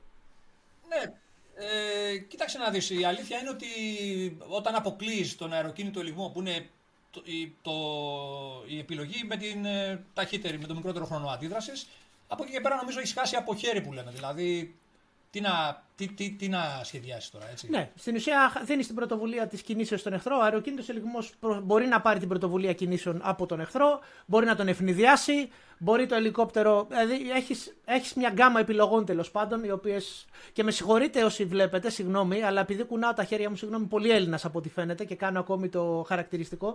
Ο Σάβα με λίγο εμπειρία, νομίζω έχεις κάνει και λίγο τηλεόραση, έχεις, σου έχουν πάρει συνεντεύξεις, είναι πιο ήρεμος. Εγώ έχω λίγο ακόμη το, Καλά, δεν έχουμε τέτοια εμπειρία. Πάντως έχεις μεγαλύτερη από μένα. Εμένα δεν με έχει ρωτήσει κανείς τα κάτι ποτέ. Μην ανησυχείς. Στα ίδια είμαστε. Λοιπόν, ε, το ζήτημα είναι για να μην ξεφύγουμε και πλατιάζουμε, Βασίλη, έτσι, ότι εκεί πέρα κάπου έχει αρχίσει και χάνεται το παιχνίδι. Ε, η υπόψη είναι εδώ ότι στο μεταξύ στην, ε, αυτή την πρωτοβουλία που αναφέραμε του Υφυπουργού Εθνικής Άμυνας να ζητήσει προετοιμασία σχεδίου ανακατάληψης, εκεί τώρα τι γίνεται; Το ζητάει αυτό από ποιον, από την ε, Διεύθυνση Ειδικών Δυνάμεων με τις δυνάμεις που βρίσκονται στην Αττική. Δηλαδή, εκεί έχουμε άλλη διάσταση τώρα της κατάστασης. Δηλαδή, δεν υπάρχει τώρα το τοπικό επίπεδο, έτσι. Ε, μιλάμε για μια κατάσταση να σχεδιάσουμε τώρα μια επιχείρηση ανακατάληψης από την Αττική, από, με, με δυνάμεις της Αττικής. Και να δηλαδή- θυμίσουμε, για να δείξουμε λίγο, ότι εκείνη την εποχή ε, δεν έχει Ζούμπρ, δεν έχεις, δεν έχεις τίποτα. Ο χρόνος αντίδρασης μεταφοράς μιας μονάδας από την Αττική, ακόμη και με τα Ζούμπρ ας πούμε, ε, πάλι σε αυτά τα πλαίσια που μιλάμε, δεν γίνεται. Οπότε ε, το λέμε ότι το να ζητήσεις από την Αττική για κάτι που γίνεται στα σύνορα της Ελλάδος είναι λίγο... Με, ναι, είναι ένα θέμα εκεί πέρα. Ε, υπάρχει λοιπόν αυτή και αυτή η αναζήτηση. Έτσι, τι θα γίνει, τι μπορούμε να κάνουμε εδώ πέρα. Τότε είχε κληθεί και ο Διευθυντής Ειδικών Δυνάμεων ε, να ε, συνεισφέρει σε προτάσεις κτλ. Και το δεύτερο, σαν δεύτερη, οι δύο επιλογές, δηλαδή μία με τις δυνάμεις από την Αττική και μία με τις δυνάμεις τις ε, τοπικές της, από την ΚΟ. Τέλος πάντων, λοιπόν, εκεί πλέον έχει χαθεί το παιχνίδι και αυτό που μπορούμε να κάνουμε τώρα είναι να κάνουμε μια γενικότερη κριτική. Γιατί πάβουν από εκεί και πέρα εξελίξεις, έτσι δεν είχαμε ναι, κάτι άλλο. Δηλαδή, όπως ξέρουμε όλοι, Βασίλη, ε, η, η αρνητική απάντηση, μάλλον η μία απάντηση, η θετική γνωμοδότηση για μια ενέργεια από την πλευρά των ενόπλων δυνάμεων οδήγησε τον τότε Πρωθυπουργό να συμβιβαστεί και να προχωρήσει στην ε, εξέλιξη της ε, ταυτόχρονης αποχώρησης των ε, δυνάμεων και των σημεών από την περιοχή. Τώρα, από όλη αυτή τη συζήτηση που κάναμε μέχρι τώρα, νομίζω ότι είναι το πρώτο που πρέπει να, αν θέλουμε να σχολιάσουμε, Βασίλη, να επισημάνουμε και να αναδείξουμε, είναι αυτό που λέμε ότι από την αρχή τα πράγματα πήγαν στραβά, με την έννοια ότι είναι εντελώς εξωφρενικό να ακούσει ότι ο ελληνικός στρατός, ας πούμε, δεν μπορούσε να διαθέσει μία-δύο ομάδες για την ε, φύλαξη του συγκεκριμένου μικροσκοπικού εδάφους. Δεν ξέρω εσύ πώς θα το έβλεπες. Προφανώς. Ε, και το θέμα, νομίζω το θέμα είναι το εξής, ότι στη συγκεκριμένη κρίση ε, αυτό που χρειαζόντουσαν ήταν συγκεκριμένα οι ειδικές δυνάμεις που νομίζω το έχουμε ξαναπεί, το ξαναείπαμε μεταξύ μας, συγγνώμη, ε, ότι οι ειδικές δυνάμεις βαθίζουν σε αυτό το μετέχμιο μεταξύ αψημαχία, ε, πολέμου και μπορούν να δράσουν σε αυτό το πολιτικό επίπεδο, αν θέλουμε να το πούμε, στρατιωτικής δράσης, το οποίο δεν ξεφεύγει. Και εμείς σε αυτό το εργαλείο, στην κρίση αυτή και σε πιο πρόσφατα πράγματα τα οποία χρειάζονται, εκείνη τουλάχιστον το 96 το είχαμε χρηστεύσει. Ευτυχώς γίνανε κάποια βήματα μετά, οπότε δεν είδαμε αυτά τα. Να τα πω έκτροπα, θες να τα πω χάλια; Κοίταξε, αυτό που βλέπουμε είναι ότι στην αντίληψη της πολιτικής ηγεσίας εκείνης της περίοδου θεωρήθηκε ότι μια επέμβαση των ειδικών δυνάμεων δεν αποτελούσε κλιμάκωση. Τουλάχιστον αυτό έτσι ε, δεν είναι; Αυτό, αυτό. Άρα, αφού δεν θέλουν να βομβαρδίσουν, δεν θέλουν να χτυπήσουν, δεν θέλουν να κάνουν κάτι άλλο κτλ. Και, και σου ζητάει τη γνωμοδότηση για ενέργεια ειδικών δυνάμεων, αυτό καταλαβαίνουμε. Εξ αρχής όμως είναι τρελό να ακούς ότι ένας στρατός μερικών δεκάδων χιλιάδων ε, προσωπικού δεν μπορούσε να, να, να διαθέσει μία-δύο ομάδες ε, καταδρομέων ε, ας το πούμε πιο επίλεκτων δηλαδή δυνάμεων για να ε, φυλάξουν αυτά τα νησιά. Δηλαδή ο αρχηγός στρατού τότε είχε επεκαλεστεί αποστολές, αδυναμίες, δηλαδή πράγματα ότι το προσωπικό αποτελείται από κληρωτούς κατά βάση στρατεύσιμους, οι οποίοι είχαν μικρότερη εμπειρία από τους επαγγελματίες προφανώς βατραχανθρώπους της ΜΥΚ. OK, okay, αλλά τότε αν θέλεις γιατί πρόκειται για μια έκτακτη κατάσταση φτιάξε δύο ad hoc ομάδες από επαγγελματίες. Άμα δεν έχεις έτοιμες, οργανικές, ας πούμε, ε, ειδικές ομάδες κτλ. Έτσι. Αλλά τώρα να επικαλείται ολόκληρος στρατός ότι εγώ δεν μπορώ να διαθέσω τμήματα γιατί λέει δεν είναι στα σχέδια η φύλαξη των ε, νησίδων από πλευράς ΔΕΛΤΑ και δεν ξέρω εγώ τι άλλο. Αυτά τα πράγματα είναι εξωφρενικά. Δε, εδώ δεν νομίζω ότι μπορούμε να χρησιμοποιήσουμε ακριβώς τη λέξη για να περιγράψουμε αυτά τα πράγματα, γιατί μπορεί να μας ακούνε και μικρά παιδιά. Δεν νομίζω ότι φτάνει. Ε, και μάλιστα τότε, όπως λέει σωστά, ο ελληνικός στρατός ήταν τότε 18 μήνο ή ήταν ακόμη στα δύο χρόνια το 96. Νομίζω ήταν 18 μήνο. Όχι, το είχαν μειώσει τότε μερικά. Ε, ήταν 15 μήνες είχε γίνει, αλλά αμέσως μετά τα ίμια, την κρίση, το αυξήσαν πάλι στους 18 μήνες. Το οποίο όμως σημαίνει ότι η οροφή του ε σίγμα. Δεν πρόλαβα 18 μήνε. Λίγο μετά το κάνα 15 Νομίζω ότι η οροφή όμως του ε σίγμα τότε ήταν περίπου 130.000 άτομα. Νομίζω. Α αφήσουμε την Αλλά... Σε κάθε περίπτωση υπήρχε. Όπως το πες. Τόσοι χιλιάδες κόσμος υπήρχε. Έτσι. Και Δηλαδή ε, ε, είχαμε 10-15 μονάδες ειδικών δυνάμεων, να το πούμε έτσι απλά. Και δεν μπορούσε να διαθέσεις τώρα 10, θα σου χαλούσε τώρα η αφαίρεση 10-20 ανθρώπων ε, τον αμυντικό σχεδιασμό της ΚΟ, για παράδειγμα, αυτό. ή οποιοδήποτε άλλο διαμερίσματος έτσι. Και επίσης, ε, αυτά τα πράγματα είναι. Γίνω... Εδώ πρέπει να πούμε για κάποιους νεότερους Βασίλη, να κάνουμε μια υπενθύμηση λίγο το background ε, εκείνης εποχής. Με ποια έννοια, με την έννοια ότι επειδή έχουμε γράψει και για έχουμε προσεγγίσει λίγο και ιστορικά το θέμα. Η, η περίοδος εκείνη με τη συγκεκριμένη κυβέρνηση συνέπιπτε με την κυβέρνηση της δεκαετίας του 1980, η οποία είχε πρωτοστατήσει το 1988 στην ε, κατάργηση της λεγόμενης τότε τρίτης μεραρχίας ειδικών δυνάμεων. Δηλαδή, οι ειδικές δυνάμεις, οι μονάδες αυτές, αποτελούσαν ε, ένα σύνολο υποδιωγμό. Ναι, ναι. Για λόγους ε, Καταλαβαίνεις τώρα ότι ήταν κίνδυνος για το πολίτευμα. Μιλάμε τώρα δεκαετία 1980. Και μάλιστα, πολύ μακρινή. Και μάλιστα να πούμε ότι δυστυχώς αυτές οι φήμες και αυτά τα πράγματα δι, με, ε, με, ανα, το, διακινόντουσαν από έναν πρώην καταδρομέα. Δεν έχει σημασία. Από όλο τον κόσμο να το πούμε έτσι. Απλά λέω δυστυχώ. επικρατούσα αντίληψη. Ναι. ναι. Αλλά θέλω να πω ότι στην προκειμένη περίπτωση λοιπόν οι άνθρωποι αυτοί που διαχειρίστηκαν η στρατιωτική ηγεσία εννοώ τη συγκεκριμένη χρήση προήρχονται από τον ίδιο πολιτικό χώρο. Έτσι, δηλαδή, η, αν η γενικότερη αντίληψη από το 1988 μέχρι το 1996 δεν έχει περάσει μια δεκαετία, έτσι. Αν επικρατεί η ίδια πολιτική αντίληψη ότι αυτές οι μονάδες είναι πρόβλημα, είναι κίνδυνος ή οτιδήποτε και τις έχουμε σαν παραπέδι, έτσι, και δεν θέλουμε να ακούμε Όταν για αυτές, έρθει η ώρα. Ε, τότε. Ναι, και αυτός είναι ένας λόγος για τους οποίους δεν θέλουμε να μπλέκονται στα πόδια μας, να τις χρησιμοποιούμε σε έκτακτες καταστάσεις και για χίλιους δυο λόγους μετά να βρει δικαιολογίες για να μην τις χρησιμοποιήσεις ή οτιδήποτε άλλο και στο τέλος να τρέχεις σαν τρελός να καταφύγεις σε αυτούς για να καθαρίσουν. Ε, αυτό τώρα περιγράφει μια κατάσταση του πόσο πολύ μεγάλη ζημιά γίνεται σε επίπεδο ενόπλων δυνάμεων από τις κομματικές, παύλα πολιτικές ε, ε, απόψεις που δεν έχουν καμία επαφή με την πραγματικότητα. Και να έτσι. θυμίσουμε για όποιους ενδιαφέρεται για την ιστορία, έτσι, για να το πω για το ιστορικό κομμάτι, αυτή, αυτό το κυνήγι ξεκίνησε από τη συμμετοχή των ελληνικών ειδικών δυνάμεων στα προγράμματα Stay Behind στην ουσία του, του ΝΑΤΟ, τα οποία ήταν προγράμματα πανευρωπαϊκά. Όποιος έχει ακούσει την επιχείρηση Gladio, ας πούμε. Δεν θυμάμαι το όνομα εδώ, ήταν κόκκινη προβιά; Ήταν το επίσημο όνομα; Όχι, αλλά τέλος πάντων, εγώ θα έλεγα να το συζητήσουμε ενδεχομένως σε okay. κάποια άλλη εποχή, ε, εκπομπή, συγγνώμη. Δεν έχει σημασία. Το θέμα είναι ότι εδώ δείχνουμε μια κατάσταση η οποία προφανώς διέτρεχε όλη αυτή την περίοδο αρκετά στρώματα και της στρατιωτικής ηγεσίας. Εδώ να διευκρινίσουμε, Βασίλη, έτσι, ότι ο αρχηγός ΓΕΘΑ, ο Ναύαρχος Λιμπέρης, παρότι προερχόταν από έναν κλάδο το πολεμικό ναυτικό, το οποίο δεν είχε άμεση συνάφεια με το αντικείμενο των ειδικών δυνάμεων, όπως περιγράφει και ο ίδιος, αλλά και αυτοί που υπηρετήσαν μαζί του και, το, ε, και τους διοίκησε και το, ξέρουν τις αντιλήψεις που είχε και τις ενέργειες που έκανε, ήταν υπέρ των ειδικών δυνάμεων, έτσι, δεν ήταν κατά. Και έχει επικρατήσει και μία ε, παραφιλολογία θα λέγαμε ότι ο χειρισμός της κρίσεως έγινε αμυγός υπό το πρίσμα του πολεμικού ναυτικού, επειδή ο Λάβαρχος Λιμπέρης ήταν άνθρωπος του πολεμικού ναυτικού, ήταν αξιωματικός τέλεχο του πολεμικού ναυτικού. Αυτό δεν ισχύει νομίζω και όχι νομίζω, είμαι απόλυτο σε αυτό.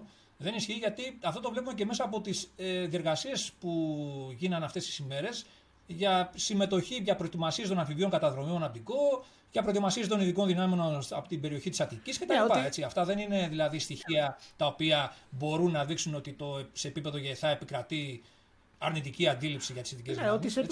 Απλώς ο αρχηγός ΓΕΘΑ συμβιβάστηκε θα μπορούσε κάποιος να πει λάθος του με την άρνηση του αρχηγού του στρατού ότι δεν μπορώ να διαθέσω καταδρομής. Θα μπορούσε εκεί να πατήσει πόδι και να πει τι είναι αυτά που ακούω κτλ. Έτσι δεν δέχομαι καμία συζήτηση. Ναι. Να εκτελεστεί άμεσα αυτή η εντολή. Ο, σα, ανώτερο θα μπορούσε να διατάξει είναι... με λίγα λόγια, τόσο απλά. Πολύ απλά, ναι, ναι. Ανέλαβε το πολεμικό ναυτικό γιατί διέθετε και τη δική του, το δικό του πολυεργαλείο, τη ΜΙΚ. Λοιπόν, σε αυτό το επίπεδο. Οπότε, όπως είπαμε, να ξεκινήσουμε από το στρατό, ας πούμε. Από την άλλη, συγγνώμη να, να, να, διακόψω πάλι για να μην φύγουμε από αυτό το συγκεκριμένη ενότητα ναι. που λέμε Βασίλη. Από την άλλη, βέβαια, και, ε, και ο αρχηγός ναυτικού ζητούσε οι δικοί του άνθρωποι να απαλλαγούν από την αποστολή κάποια στιγμή μετά την πρώτη μέρα, ας πούμε, ότι είναι εκπαιδευμένοι για άλλες αποστολές κτλ. Εντάξει, μπορεί να έχεις κάτι πολύ πιο. να προετοιμάζεις ένα σύνολο για πολύ πιο σημαντικές αποστολές, αλλά στην προκειμένη περίπτωση έχεις ένα πολύ συγκεκριμένο σενάριο, μια πολύ συγκεκριμένη κατάσταση να αντιμετωπίσεις. Δηλαδή, εδώ πέρα έχουμε να κάνουμε με δύο νησάκια μικροσκοπικά. Δεν μπορείς να πεις ότι επειδή εγώ έχω άλλες αποστολές πιο σημαντικές και ε, ε μεγαλύτερης αξίας, δεν μπορώ να διαθέσω κόσμο πάλι σε αυτή την αποστολή που μου αναθέτεις. Αυτές είναι οι, Αυτές είναι οι καταστάσεις που προκύπτουν και οι ένοπλε δυνάμεις πρέπει να καλύπτουν τα πάντα, όλα τα ναι, ενδεχόμενα. Εδώ... Αν ήταν ένα ενδεχόμενο το οποίο δεν το είχαμε μελετήσει, κακώς, έπρεπε να το καλύψουμε εκείνη τη στιγμή. Λοιπόν, έλαχε λοιπόν σε αυτή την περίπτωση στο πολιτικό ναυτικό να καλύψει αυτή την απέτηση. Τελείωσε. Ε, νομίζω και μάλιστα οι ειδικές δυνάμεις αρκετές φορές έχουν τραβήξει τα πάνδυνα με αποστολές. Δηλαδή, χθες είδαμε καταδρομή να φτιαρίζουν τα χιόνια. Δηλαδή, Εντάξει, δεν είναι σχετικό νομίζω Όχι. τόσο πολύ πετυχημένο αυτό το παράδειγμα. Θέλω να πω ότι... Αλλά δείχνουν αυτό που είπες ότι αν σε διατάξει ο άλλο να κάνεις κάτι, αυτό. θα το κάνεις. Δεν, υπάρχει, δεν τίθεται θέμα. Θα πεις, δηλαδή, ναι, δεν είναι η αποστολή μου να βγάζω κόσμο από τα χέρια. Αλλά πήγανε. Ε, αν στο ζητήσουμε. Α, αυτό... Τι θα κάνεις, δεν θα, θα, σε, αυτό το αναφέρω, ότι, σε αυτό το αναφέρω ότι ε, χρησιμοποιούνται και πηγαίνουν οι άνθρωποι και δεν υπάρχει αντίρρηση. Γιατί αυτό, οι αποστολές είναι σημαντικές. Μπορεί να έχει πιο σημαντικές αποστολές, αλλά ναι. η απέτηση ήταν συγκεκριμένη εκείνη τη στιγμή και έπρεπε να ναι, σε επίπεδο λοιπόν ειδικών δυνάμεων και σχεδιασμού, αυτό που μπορούμε να παρατηρήσουμε, Βασίλη, ποιο είναι, από όλο το, το setup που λέμε πώ στήθηκε ο κόσμος κτλ. Τοποθετήθηκε μια, ένα υποστοιχείο 7 βατραχανθρώπων στην Ανατολική Ήμια που εξασφάλιζε την άμυνα της συγκεκριμένης ε, βραχονισίδας. Από εκεί και πέρα, κάποια στιγμή αναπτύχθηκε μια ομάδα 12 μελή αμφιβίων καταδρομέων στην κοντινή Καλόλυμνο, όπως είδαμε. Αλλά αυτή, όπως καταλαβαίνουμε, ήταν στατική αποστολή της. Δεν είχε δυνατότητα δηλαδή επέμβασης. Ήταν καθήκοντα φρουράς, όπως είπαμε. Δεν είχε κάποιο πλωτό μέσο να πεις ότι θα μπορούσε να μόνη της να διαταχθεί, να κινηθεί κτλ. Θα έπρεπε να περιμένει ενδεχομένως ένα ελικόπτερο, αν ε, υπήρχε διαταγή, να έρθει να την πάρει και να, οι δύο να έρθουν να την πάρουν και να τη, για να ενεργήσει, να κάνει μια ενέργεια. Και από εκεί και πέρα υπήρχε και το, το πέμπτο ετέα στην ΚΟ, το οποίο ήταν σε καθήκοντα QRF με το Sinook, όπως είπαμε, ένα, μια δύναμη δημιουργίας και από εκεί και πέρα υπήρχε και το υπόλοιπο κομμάτι που ήταν κοντά στα πλωτά του μέσα, έτοιμο για να αναλάβει κάποιες αποστολές σε γενικότερο πλαίσιο. Εδώ μπορούμε να πούμε, Βασίλη, πρόσεξε να δεις, έχουμε ένα. Α πούμε, λέει ότι το πολεμικό ναυτικό θα παραλάμβανε, θα έστελνε ένα καράβι, ένα πολεμικό πλοίο να παραλάβει τους αμφίβιους καταδρομής για να τους πάει στην ε, βραχονισίδα σε περίπτωση που χρειαζόταν να επέμβει. Αυτό τι σημαίνει ότι ε, αν θεωρήσουμε τώρα μια κακοκαιρία είχε, έτσι, μια μέση ταχύτητα 20 κόμβων, ναι, ναι. να πούμε, πλεύση, είτε με τα δικά τους μέσα, τα οργανικά, τα πλωτά, είτε με το πολεμικό πλοίο, απαιτείται τουλάχιστον μία ώρα για να κάνει τον περίπλη, γιατί η μοίρα ήταν ανεπτυγμένη ε, στη, νότια πλευρά της ε, ΚΟ. Θα έπρεπε να κάνει το γύρο της, του μισού νησιού και να προχωρήσει προς ε, βορρά, που ήταν οι δύο βραχονισίδες, που απαιτούσε τουλάχιστον με μια τέτοια ταχύτητα, όπως είπαμε, τουλάχιστον μία ώρα, υπολογίζω πολύ χονδρικά, ε, έτσι, μια εκτίμηση. Αυτό σημαίνει ότι ήταν, αν, αν όμως δεν είχαν χρόνο στο να περιμένει να έρθει κάποιος να την ναι. πάρει, έτσι. Εν προκειμένου, δηλώθηκε προφανώς ότι δεν μπορούμε με τα δικά μας μέσα να κάνουμε αυτή την. Ε, Αποστολή. μια τέτοια ενέργεια. Και ε, έτσι έκλεισε το όλο ε, θέμα. Ε, από την άλλη, μπορούμε να πούμε ότι κανείς, εγώ αυτό έχω παρατηρήσει Βασίλη, δεν σκέφτηκε στο όλο το προηγούμενο διάστημα που βλέπουμε ότι υπάρχει μια, ένας προβληματισμός όσον αφορά το τι γίνεται με τη Δυτική Ήμια. Έτσι.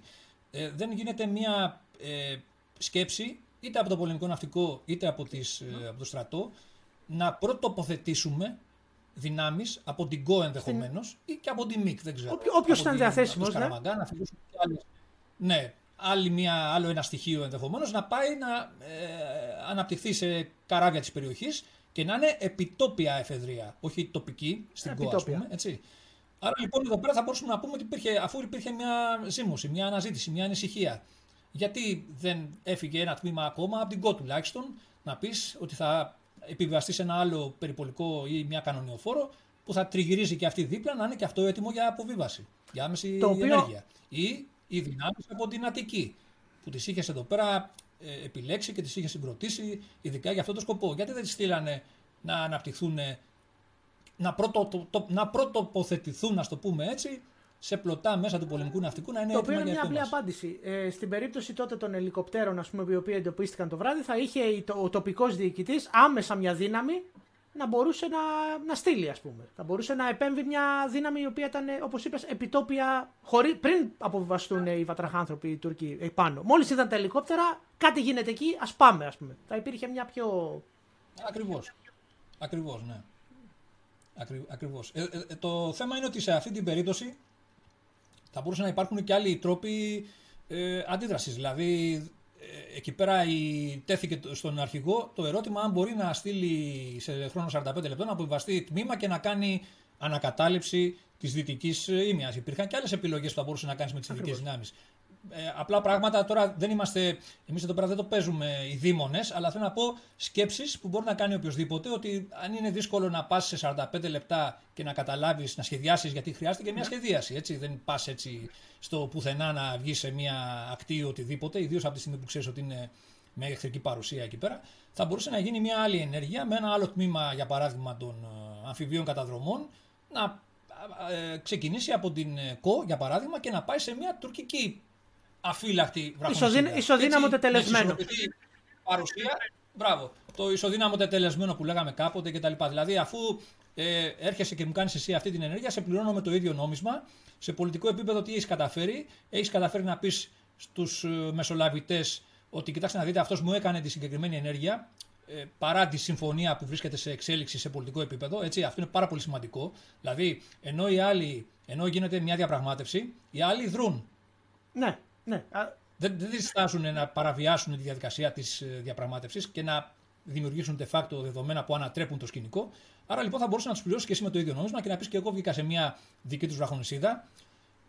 Αν είναι να φύγουν όλοι, θα φύγουμε και εμείς όπως εμείς, όπως εμείς θα φύγουμε από τουρκικό έδαφος, έτσι και αυτοί θα φύγουν από το ελληνικό. Να συμπληρώσω αυτό που είπες πριν πράγματα... για το θέμα τι αναλύουμε. Ότι Έχουμε, τη, έχουμε το πλεονέκτημα 25 χρονών ε, διαφοράς ε, από το γεγονός ε, και όπως λένε οι φίλοι οι Αμερικάνοι hindsight is 2020 vision οπότε έχουμε τη γνώση κάποιων γεγονότων και δεν λέμε ότι εμείς θα τα κάναμε καλύτερα γιατί ο τοπικός διοικητής ήξερε ό,τι ήξερε. Αυτούς είχε, αυτό ήξερε, αυτό μπορούσε να κάνει. Αλλά έχοντας τη γνώση και την πληροφορία του τι έγινε σε πιο σφαιρικό επίπεδο μπορείς να πεις πέντε ιδέες που μπορεί να τις ακούσει κάποιος άνθρωπος και αν ο το ξαναχρειαστεί να τις ε, θυμάται.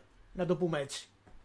Ναι, απλώς το θέμα δεν είναι, δεν κάνουμε εμείς τώρα. Όχι, όχι, όχι. όχι. Εμείς, ε, αυτό που θέλουμε να δείξουμε, Βασίλη, είναι ότι βασικά αυτά τα πράγματα σίγουρα σε επίπεδο επιτελών ενός ε, επιτελούς ε, προερχόμενο από τις ειδικές δυνάμεις, σίγουρα υπάρχουν αυτά μέσα στο μυαλό ναι, Νομίζω ότι οι άνθρωποι που ξέρουν, Εδώ, ξέρουν λοιπόν, καλύτερα. Ναι. Είναι, ένα, ζήτημα είναι, ναι, ένα ζήτημα λοιπόν είναι εδώ πέρα τι επίπεδο ε, συμβούλων είχε το ΓΕΘΑ ε, στην προκειμένη περίπτωση; Όχι, ε, όχι τι επίπεδο συμβούλων, ε, πόσο το υπολόγιζαν; Δηλαδή, σίγουρα υπήρχαν, ε, αναφέρονται τέτοια περιστατικά, ότι ο τάδε αξιωματικός, υπήρχε αξιωματικός που έκανε την τάδε εισήγηση, ναι. υπήρχε αξιωματικός που είπε: Εγώ θα πάω εκεί, ναι. Αλλά εδώ μιλάμε λοιπόν ότι πόσο τους ελάμβαναν υπόψη, πόσο φτάναν αυτές οι φωνές στο αυτί του αρχηγού να, τις, να τον ε, προβληματίσουν και να τον ε, δημιουργήσουν νέα αντίληψη, να του, άρχισουν, να του ανοίξουν τον, τον ορίζοντα των επιλογών που έχει. Έτσι, γιατί βασικό ε, προσόν των ειδικών δυνάμεων είναι να παρέχουν επιλογές. πολλαπλότητα επιλογών. Το οποίο, όπως είπαμε. Το...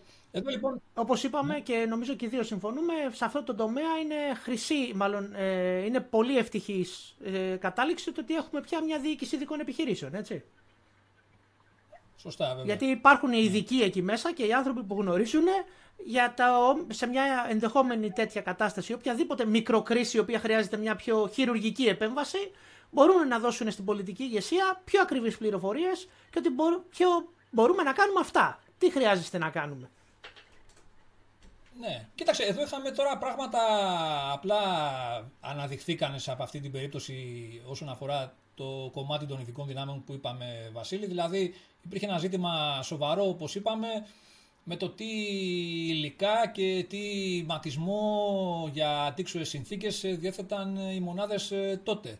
Η κατάσταση και των βατραχανθρώπων αλλά και των καταδρομίων που θα αναπτυχθήκαν εκεί στη, στην Καλόλυμνο θα ήταν πολύ δύσκολη. Θα πρέπει να αντιμετωπίσουν έντονο βροχόπτωση, άνεμο, όλα αυτά τα πράγματα που σου κάνουν τη ζωή δύσκολη, τη ζωή δύσκολη που λέμε. Και...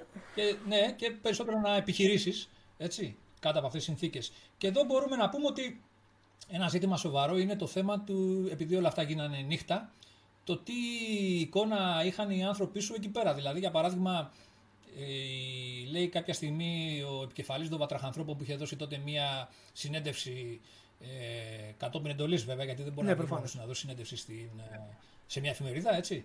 Είπε ο άνθρωπος ότι κάποια στιγμή νομίζουμε ότι είδαμε κάτι να κινείται, αλλά δεν ήμασταν σίγουροι κτλ. Μέσω λέει, του νυχτοσκοπίου κτλ. Εγώ έχω μια αμφιβολία κατά πόσο ήταν δυνατόν να δουν και με αυτές τις συνθήκες, αλλά περισσότερο αφού η ενέργεια έγινε στην βορειοδυτική, στο βορειοδυτικό κομμάτι της ε, δυτικής σημεία, πώς μπορείς να έχεις οπτική επαφή από την ανατολική ήμια. Δηλαδή υπάρχει ένας ολόκληρος όγκος μπροστά σου. νομίζω... Ε, δεν, όσο επίπεδος και να είναι και χαμηλός κτλ. Πώς βλέπεις εσύ τώρα ένα χαμηλό στόχο, δύο σκάφη ας πούμε, να βγαίνουν κτλ.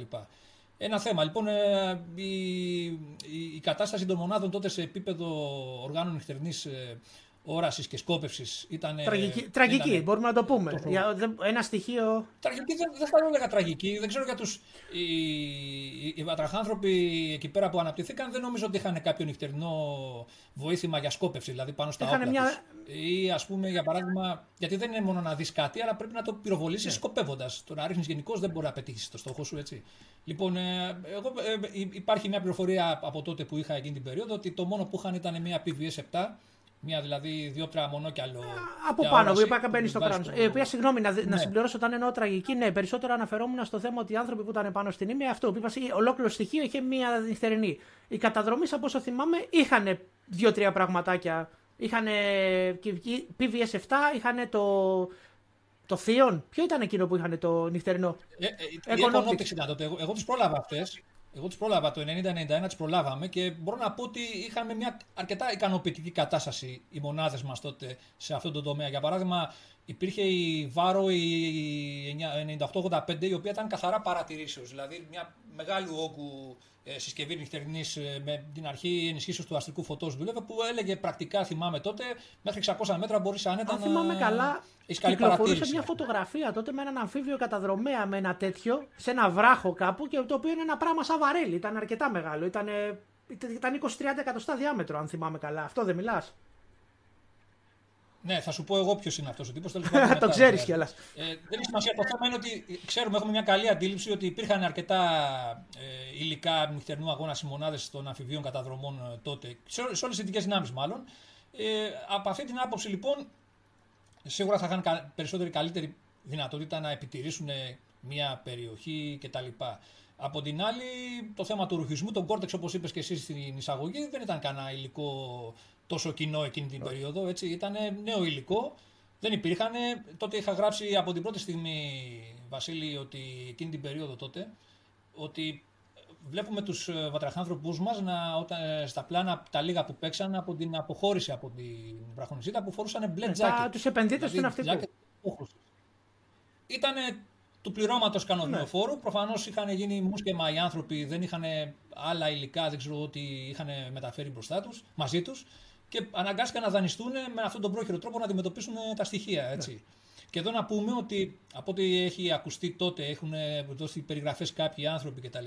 Τότε η προετοιμασία ήταν όταν διατάχθηκε να ετοιμαστεί αυτό το τμήμα, το στοιχείο και να κάνει αυτή την αποστολή. Δεν τους είχαν ενημερώσει εξ αρχής που πάνε. Τους δόθηκε μια εικόνα, μια εντύπωση ότι πάμε κάπου εδώ στις φλέβες, ας πούμε, να κάνουμε μια εκπαίδευση κάτι και αυτό είχε σοβαρό αντίκτυπο ενδεχομένως και στο επίπεδο της προετοιμασίας από πλευράς ε, υλικών, ναι. σταθμών ασημάτων, επάρκειας ξηρών στοιχείων, πυρομαχικών ε, και του υλικού ενδύσεως κτλ. Το οποίο με ποια λογική η ομάδα ειδικών επιχειρήσεων, η οποία ε, θα κληθεί να έχει μια τέτοια δύσκολη αποστολή, δεν δίνεται πλήρες briefing ώστε να εξασφαλιστεί ότι οι άνθρωποι θα έχουν όλη την κατάλληλη προετοιμασία. Δεν... Μου φαίνεται λίγο απίστευτο, αλλά. Ε, τώρα δεν μπορούμε να ξέρουμε. Ναι, δεν μπορούμε να ξέρουμε, δεν ήμασταν παρόντες να ξέρουμε τι ακριβώς ελέγχθη, τι, πώς ακριβώς έγινε η διαδικασία κτλ. Αλλά υπάρχει μια γενική εικόνα ότι υπήρχε μια προχειρότητα, να το πω έτσι απλά. Ε, δηλαδή, βεβαιασμένα τα πράγματα γίνανε. Τέλος πάντων, από αυτή την άποψη λοιπόν έχουμε και την, στο θέμα του ρουχισμού που λέγαμε τουλάχιστον, βλέπουμε ότι στα πλάνα που εμφανίζονται οι απέναντι εκεί πέρα όταν αποχωρούν, αυτοί έχουν κάποια γκόρτες, ε, δηλαδή υπάρχει μεγαλύτερη, έτσι, καλύτερο υλικό για να, ε, ε, ένδυσης για να προστατευτεί ο κόσμος και να επιχειρήσεις σε χειμερινό περιβάλλον. Όπως επίσης φαίνονται και ότι είχαν και κάποια βαρέα όπλα μαζί τους, κάποια low αντιαρματικά εκτοξευτές, ε, πολυβόλα εντάξει όπως είχαν και οι δικοί μας κάποια πολυβόλο κτλ. Υπήρχε έτσι κάποια ε, ίσως μεγαλύτερη, είχα, ίσως είχαν μεγαλύτερη ισχύ πυρός αυτοί που ναι. ενήργησαν. Ήταν, να υπενθυμίσουμε όπως είπαμε δύο ομάδες ε, Βασίλη, οι οποίες εξαμελείς, οι οποίες βγήκαν με δύο Zodiac. Μία τρίτη ομάδα εξαμελείς παρέμεινε πάνω στη Γιαβούς, σε τιμότητα, επιτόπια εφεδρεία όπως τα λέγαμε. Και εδώ να κάνουμε και μια ανάλυση στον τρόπο ενεργείας ε, του σχέδιου των, ε, που εφάρμοσαν, ότι όπως είπαμε υπήρχε το στοιχείο της ε, παραπλανήσεως ε, παύλα αντιπερισπασμού με τα δύο ελικόπτερα των ειδικών επιχειρήσεων που περτούσαν πάνω από την περιοχή. Αλλά αυτά τα, τα ελικόπτερα, Βασίλη, είχαν μέσα κόσμο, δεν ήταν άδεια. δηλαδή. Μεταφέρανε από μια ε, ομάδα ειδικών δυνάμεων. Το ένα λένε ότι είχε μια ομάδα των ειδικών δυνάμεων του Γενικού Επιτελείου, τα Μπορντό Μπερέ που λέμε. Και η άλλη είχε πάλι μια ομάδα 10-12 πατραχανθρώπων του πολεμικού ναυτικού. Αυτοί τι κάναν, ποιος ήταν ο ρόλος τους, ε, κόβοντας βόλτες πάνω από τα, νησιά, τα νησάκια κατά τη διάρκεια ε, υλοποίησης της επιχείρησης. Είχαν ετοιμότητα ώστε εάν το τμήμα που ε, ε, επιχειρούσε την ε, αποβίβαση στην Ανατολική Ήμια, δεν μπορούσε, στη Δυτική Ήμια, συγγνώμη, δεν μπορούσε να βγει, λόγω κύματος κακοκαιρίας, δεν ξέρω εγώ τι, τότε θα αναλάβανε σαν εναλλακτική επιλογή ένα από αυτά τα ελικόπτερα να κατεβάσει κόσμο στην ε, δυτική Οπότε βλέπουμε, βλέπουμε μια σκέψη εδώ ε, ότι υπάρχουν redundancies. Υπάρχει, κύρια, ε, το, υπάρχει ένας τρόπος σκέψης του pace ας πούμε. Primary, secondary, ε, σχεδίαση που λέμε νομίζω με μια κουβέντα. Ναι. Υπάρχει μια σχεδίαση. Σε περίπτωση τώρα που το στο ενδεχόμενο που το τμήμα που αποβιβαζόταν στη Δυτική Ήμια αντιμετώπιζε πυρά ελληνικά κτλ. είτε από την Ανατολική Ήμια είτε από κάπου αλλού, τότε πάλι κάποια ομάδα από, το, από τα ευρισκό, τις ευρισκόμενες στα ελικόπτερα που βρίσκονται σε περιφορά, σε, σε περιφορά στην περιοχή, είτε θα κατέβαινε στην Ανατολική Ήμια για να καταστήλει την, ε, τα πειράτα ελληνικά, την ελληνική παρουσία εκεί, είτε θα αποβιβαζόταν και αυτή στην ε, Δυτική Ήμια για ενίσχυση ανάλογα με την κατάσταση. Πάντως μια ομάδα πάλι περίσευε, παρέμενε πάνω στο ελικόπτερο για πάνε ενδεχόμενο που λέμε. Άρα υπήρχε μια ομάδα τουλάχιστον ε, στον αέρα για ε, τοπική εφεδρεία, επιτόπια εφεδρεία, συγγνώμη, και άλλη μία πάνω στη φρεγάτα τους Πάλι για επιτόπια εφεδρεία σε, με αργότερο, με αργότερο χρόνο αντίδραση, βέβαια. Έτσι. Ναι. Άρα λοιπόν εδώ βλέπουμε μια σχεδίαση, όπως είπες, για να καλύψει διάφορα ενδεχόμενα και τα λοιπά. Και ενώ εδώ είναι ένα, κρίσιμο, ένα σημαντικό σημείο, νομίζω, Βασίλη, που πρέπει να σταθούμε, είναι ότι ενώ ο ελιγμός έγινε ε, με αμφίβιο, ήταν αμφίβιος ο ελιγμός εξόδου στην ε, βραχονισίδα τη Δυτική, Ήμια, Νομίζω πολύ περισσότερη σημασία έχει η παρουσία των ελικοπτέρων. Δηλαδή ότι είχαν ελικόπτερα στη διάθεσή τους παντός καιρού που λέμε, ε, με ικανότητα να πετάξουν ε, νύχτα. Γιατί, γιατί ήταν αυτό που είπες, ήταν τα πρώτα πέντε μπλάκο και ειδικών επιχειρήσεων που είχαν αγοράσει, τα είχαν παραγγείλει Βασίλη το 1992. Γιατί τα είχαν παραγγείλει το 1992, γιατί το 1992, εκείνη τη χρονιά, είχαν συγκροτήσει τη διοίκηση ειδικών δυνάμεών τους σε επίπεδο Γενικού Επιτελείου ναι, Ενόπλων ναι. Δυνάμεων, για ΕΘΑ που ναι. λέμε εμείς. Λοιπόν, και αυτοί έκριναν σκόπιμο από τότε, πάρα πολύ λογικά νομίζω, να έχουν τη δική τους δύναμη, τον ε, δικό τους οργανικό βραχείο αεροπορικών μέσων, για να μπορέσουν να υποστηρίξουν τις, επιχειρήσεις, τις, τις ειδικές επιχειρήσεις τους. Αυτά τα ελικόπτερα είχαν την τύχη λοιπόν να τα έχουν διαθέσιμα στην βραδιά αυτή, την κρίσιμη, και αν ε, λάβουμε υπόψη μας Βασίλη το ότι αναφέρεται η πτήση μία παρατέταρτο περίπου ότι ξεκινά να εμφανίζονται αυτά τα ελικόπτερα μέχρι τις 2. Μπορούμε να πούμε ότι βρίσκονται σε περιφορά στην περιοχή ενδιαφέροντος που λέμε για δύο ώρε. Καθόλου ευκαταχρόνητο χρόνος. Τη στιγμή που εμείς εδώ πέρα δεν μπορούσαμε να πετάξουμε λένε, τα ελληνικά, τα δικά μας ελικόπτερα, είτε χιού είτε σινού. Και μην ξεχάσω... Είναι λοιπόν κάτι πάρα πολύ σημαντικό. Ένα πολύ σημαντικό και μην ξεχάσουμε ότι είναι και οπλισμένα αυτά τα ελικόπτερα και μπορούν να δράσουν ως άμεση υποστήριξη της ομάδας που κατεβάζουν. Και μάλιστα σε ένα τέτοιο σενάριο όπως τα ίμια θα έπαιζε πολύ σημαντικό ρόλο αυτό, έτσι. Είχαν κάποια πολυβόλα στις πλευρικές θύρες. Εντάξει, ναι, δεν ήταν ότι είχαν κάποια μεγαλύτερη ισχύ πυρός, αλλά το βασικό σε αυτή την περίπτωση, όπως ξέρεις, Βασίλη, είναι ότι τα ελικόπτερα αυτά, τα, μάλλον τα πληρώματα αυτά έχουν υποστεί μια ειδική εκπαίδευση για να μπορούν να επιχειρούν νύχτα με αντίξωες καιρικές συνθήκες, με τα NVG, με τις διόπτε νυχτερινής όρασης δηλαδή, να έχουν καλύτερη αντίληψη του εξωτερικού περιβάλλοντος και με το FLIR, τον αισθητήρα FLIR που έχουν αυτά τα ελικόπτερα για να κάνεις ένα σκανάρισμα κάτω τη βραχονισίδα, να δεις αν έχει ναι. κόσμο. Εμείς πήγαμε με το ελικόπτερο, είχαν και αυτοί, χρησιμοποίησαν και αυτοί βέβαια τον προβολέα, αλλά σίγουρα χρησιμοποίησαν και το, και το FLIR. Εμείς στείλαμε το ελικόπτερό μας και με απλή, προβολέα. με τον προβολέα λευκού φωτός που λέμε να κάνει τη δική του έρευνα. Ε, αυτή λοιπόν νομίζω είναι πολύ σημαντική η πτυχή, το ότι ε, υπήρχαν αυτά τα ελικόπτερα και έδρασαν και μάλιστα εδώ πέρα Βασίλη υπάρχει ένα σημαντικό στοιχείο νομίζω που πρέπει να προσέξουμε είναι το εξής ότι αυτά τα ελικόπτερα είχαν την, ε, όπως είπαμε ήταν σε περιφορά περίπου δύο ώρες πάνω από τις δύο βραχονισίδες. Ο Ναύαρχος Λιμπέρης, λοιπόν, στα βιβλία του, κάποια στιγμή σχολιάζει σε κάποιο σημείο ότι θεωρώ, λέει, ότι και εμείς θα έπρεπε να έχουμε σηκώσει το δικό μας το ελικόπτερο το, από την φρεγάτα, ε, φρεγάτα την Αβαρίνου πιο νωρίς για να κάνει την ίδια δουλειά. Δηλαδή να είναι και αυτή με τον προβολέα της, με τα δικά της μέσα να κάνει αυτή τη δουλειά. Γιατί σε αντίθεση με τον ε, στρατό, την αεροπορία στρατού, το πολεμικό ναυτικό πετούσαν τα ελικόπτερα. Όπως διαπιστώθηκε. Έτσι. Εκεί πέρα υπήρχε μεγάλη διαφορά. Εκεί πετούσαν οι πτάμενοι του πολεμικού ναυτικού και το απέδειξαν.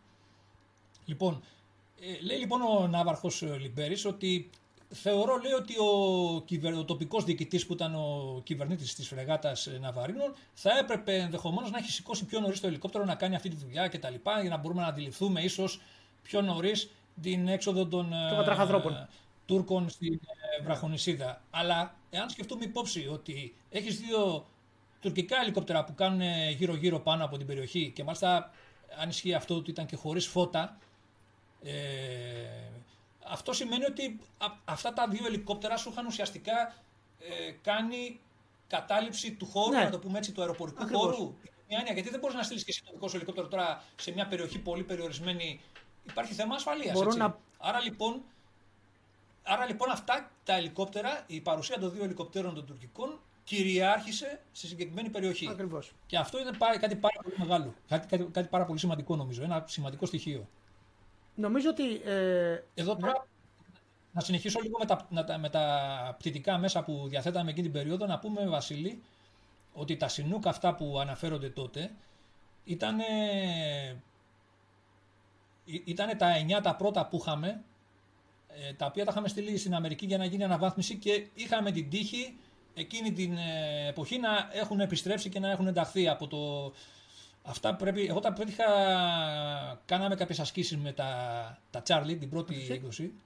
Αλλά μετά χαθήκανε ε, μετά το 91 γιατί φύγαν για Αμερική για να κάνουν αυτό το πρόγραμμα Την αναβάθμισης. Αλλά το 94 και μετά νομίζω είχαν επιστρέψει αυτά και υπήρχαν διαθέσιμα. Αλλά Όπως αν ισχύει αυτό που λένε ότι δεν πετούσαν νύχτα, δεν πετούσαν νύχτα. Δηλαδή προφανώς δεν υπήρχε τέτοια εκπαίδευση. Τα... Τότε ήταν Delta, δεν ήταν. Αυτό δεν ήταν. Ήταν η Delta έκδοση μετά. Ήταν Delta, ναι, ναι. Δηλαδή ήταν τα Charlie, το πρώτο μοντέλο που είχαμε αγοράσει, ε, δεκαετία του 80 αρχές. Τα αναβαθμίσανε σε Delta.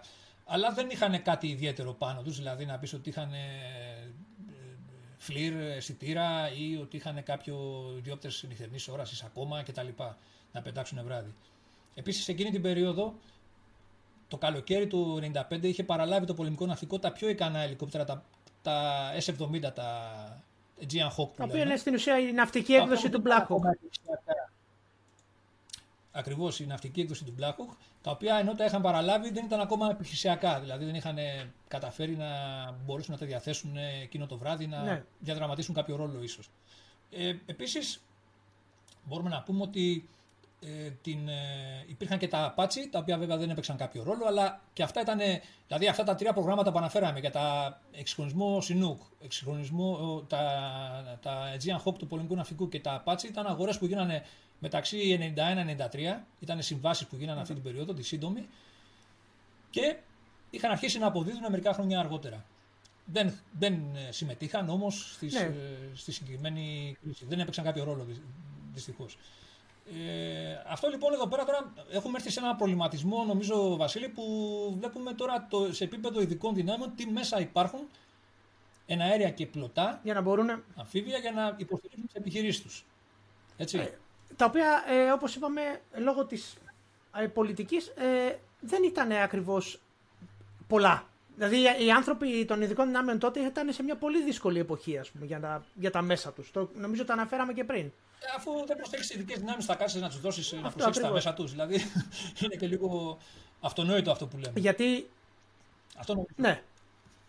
Είμαστε στο.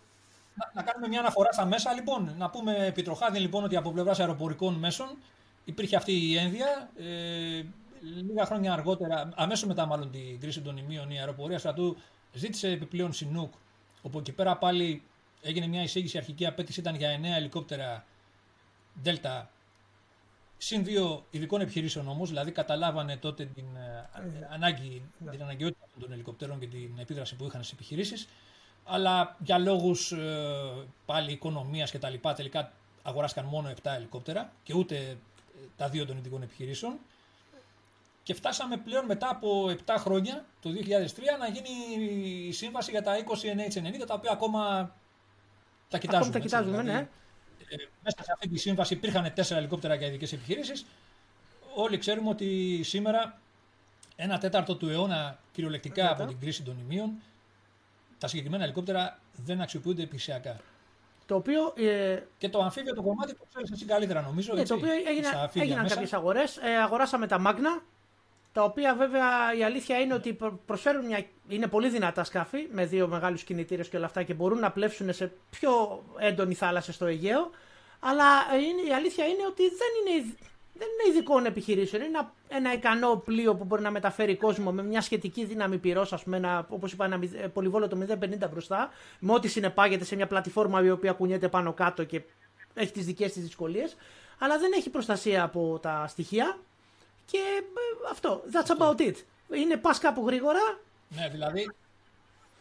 Αν και Αυτά τα σκάφη είχαν, από ό,τι καταλαβαίνω, Βασίλη, γιατί εγώ δεν πρόλαβα τα παλιότερα. Τα... Δηλαδή δεν τα πρόλαβα, τα πρόλαβα στην εποχή μου, αλλά δεν τα ναι. χρησιμοποίησα. Δεν είχα τέτοιο αντικείμενο στη η μονάδα μας. Ε, αυτά πρέπει να. Προ... Είχαν καλύτερες ικανότητες πλευ... ε, πλευστότητας, νομίζω, σε καιρό που Γιατί λέμε. προστασία. Αλλά δεν παρουσίαζαν κάποιο άλλο ε, πλεονέκτημα. Δηλαδή, επειδή ήταν και ριμπ μπορούσαν να προσεγγίσουν και σε μια βραχώδια ακτή κάπως και να αποβιβάσουν τον κόσμο κτλ. Αλλά δεν ήταν η λύση η, η τέλεια που να το πούμε έτσι, που και από πλευράς ισχύω πυρός και από πλευράς ε, κλειστού τύπου σκάφη για να προστατεύσουν το προσωπικό από τα στοιχεία της φύσεως που λέμε. Άρα λοιπόν ε, ήταν μια κίνηση ε, ανάγκης ναι. ίσως που έκανε ένα βήμα προς τη σωστή κατεύθυνση αλλά ποτέ δεν έγινε γιατί εκείνη την περίοδο Βασίλη θα το ξέρεις σίγουρα η ΔΕΔ έκανε ενέργειες και για μια άλλη κατηγορία σκαφών, τα λεγόμενα συνοδείας που λέγαν, τα οποία θα ήταν οπλισμένα. Το οποίο πρόγραμμα όμως δεν υλοποιήθηκε ποτέ, γιατί ποτέ κάποια στιγμή από πλευράς βραχικύκλωσε λίγο το σύστημα εκεί με τις προδιαγραφές που συνέχεια τις αναθεωρούσαν. Ε, κάποια στιγμή φτάσαμε σε επίπεδα υπερβολών να συζητιούνται. Τελικά πέρασε ο χρόνος, δεν ε, διατέθηκαν κονδύλια μετά για αυτό το πρόγραμμα και μείναμε στην κατάσταση που έχουμε και σήμερα. Άρα λοιπόν έχουμε ένα σοβαρό ζήτημα νομίζω Βασίλη να σχολιάσουμε εδώ πέρα ότι 25 χρόνια μετά έχουμε σοβαρό ζήτημα ακόμα στα μέσα τα αεροπορικά και τα αμφίβια υποστηρίξεως των ειδικών επιχειρήσεων. Ναι, γιατί νομίζω ότι είναι πολύ απλό. Εντάξει, αυτό το λέω, όπως είπαμε πριν, δεν κάνουμε μάθημα σε κανέναν. Απλά το λέμε για, για να γκρινιάξουμε εμείς και για τους θεατές μας ότι. Μα δεν είναι μια πραγματικότητα. Ναι, ότι οι ειδικές δυνάμεις σημαίνει ειδικοί άνθρωποι, ειδικά εκπαιδευμένοι άνθρωποι, συν ειδικά μέσα τα οποία τους δίνουν έξτρα δυνατότητες να μπορούν να επιχειρήσουν σε κάποια περιβάλλοντα τα οποία δεν είναι, θα είναι πιο δύσκολα καιρικά. Θα, αυτό είναι το, το όλο πακέτο που έρχεται με το concept ειδικές δυνάμεις. Δεν μπορείς να έχει. Να διευκολύνουν έναν ελιγμό. Δηλαδή να διευκολύνουν και να κάνουν πιο γρήγορο, να, να μειώσουν τον χρόνο αντίδρασης ε, για επιχείρηση είτε στο υγρό στοιχείο είτε από αέρος, έτσι δεν έτσι. Είναι, είναι, υπάρχουν άνθρωποι, συνάδελφοί μου, εγώ ήμουν θεωρώ πολύ μέτριος ε, καταδρομέας και μέτριος προς το κάτω, υπάρχουν άνθρωποι που υπηρέτησα μαζί και είναι τιμή μου που υπηρέτησα μαζί τους, που είναι ε, φυσικά specimens, πρέπει να τους κλωνοποιήσουμε και να τους βάλουμε για να είναι έτοιμοι. Να κάνουμε 10.000 από αυτούς και να έχουμε δύο-τρεις μεραρχίες έτοιμες για πόλεμο. Αλλά αυτός ο άνθρωπος, αν δεν τον πας εκεί που πρέπει να τον πας, ε, δεν σου κάνει κάτι, ας πούμε. Και, και πρόσεξε όχι μόνο ναι. φυσικά specimens και πολύ, και πολύ δυνατοί σαν άνθρωποι και γνώστες και πολύ, δηλαδή ένας πολύ καλός στρατιώτης. Αλλά αυτόν τον άνθρωπο πρέπει να τον πάρεις από το σημείο Α, να τον πας στο σημείο Β για να μπορέσεις να εκτελέσεις την αποστολή του. Δεν του πεις πήγαινε με τα πόδια, ούτε κολυμπώντας. Είναι η λογική. Δεν ξέρω πώς εδώ πέρα σε αυτή τη χώρα χάνουμε ότι υπάρχει ένα πακετάκι το οποίο πρέπει να γίνει. Γενικότερα νομίζω, Βασίλη, από την κρίση των ημείων ε, ένα πρώτο συμπέρασμα βασικό που προκύπτει είναι ότι ενώ προετοιμαζόμασταν για μια καθολική σύραξη ίσως ε, για, με την ε, Τουρκία δεν μας έλειψαν ούτε τα αεροπλάνα, ούτε τα πλοία, ούτε οι φρεγάτες, ούτε τα υποβρύχια. Το ζήτημα εντοπίστηκε νομίζω στις ειδικές δυνάμεις. Εκεί πέρα υπήρχε ένα σημείο και το λέω αυτό για ποιο λόγο τώρα, γιατί και ο Ναύαρχος Λιμπέρης στο βιβλίο του το σημειώνει και είναι κάτι απολύτως σωστό αυτό που λέει. Δηλαδή ότι εγώ λέει στην, στη συγκεκριμένη περίπτωση έβλεπα λέει το δάσος. Δηλαδή τη μεγάλη εικόνα, όπως είναι φυσιολογικό να έχει ένας αρχιστράτηγο. Δηλαδή στην προκειμένη περίπτωση ότι εγώ δεν έβλεπα μόνο τα δύο νησιάκια. Εγώ προετοίμασα την αεροπορία μου, το ναυτικό μου, το στρατό ξηράς για μια ευρείας κλίμακας αντιπαράθεση με την άλλη πλευρά.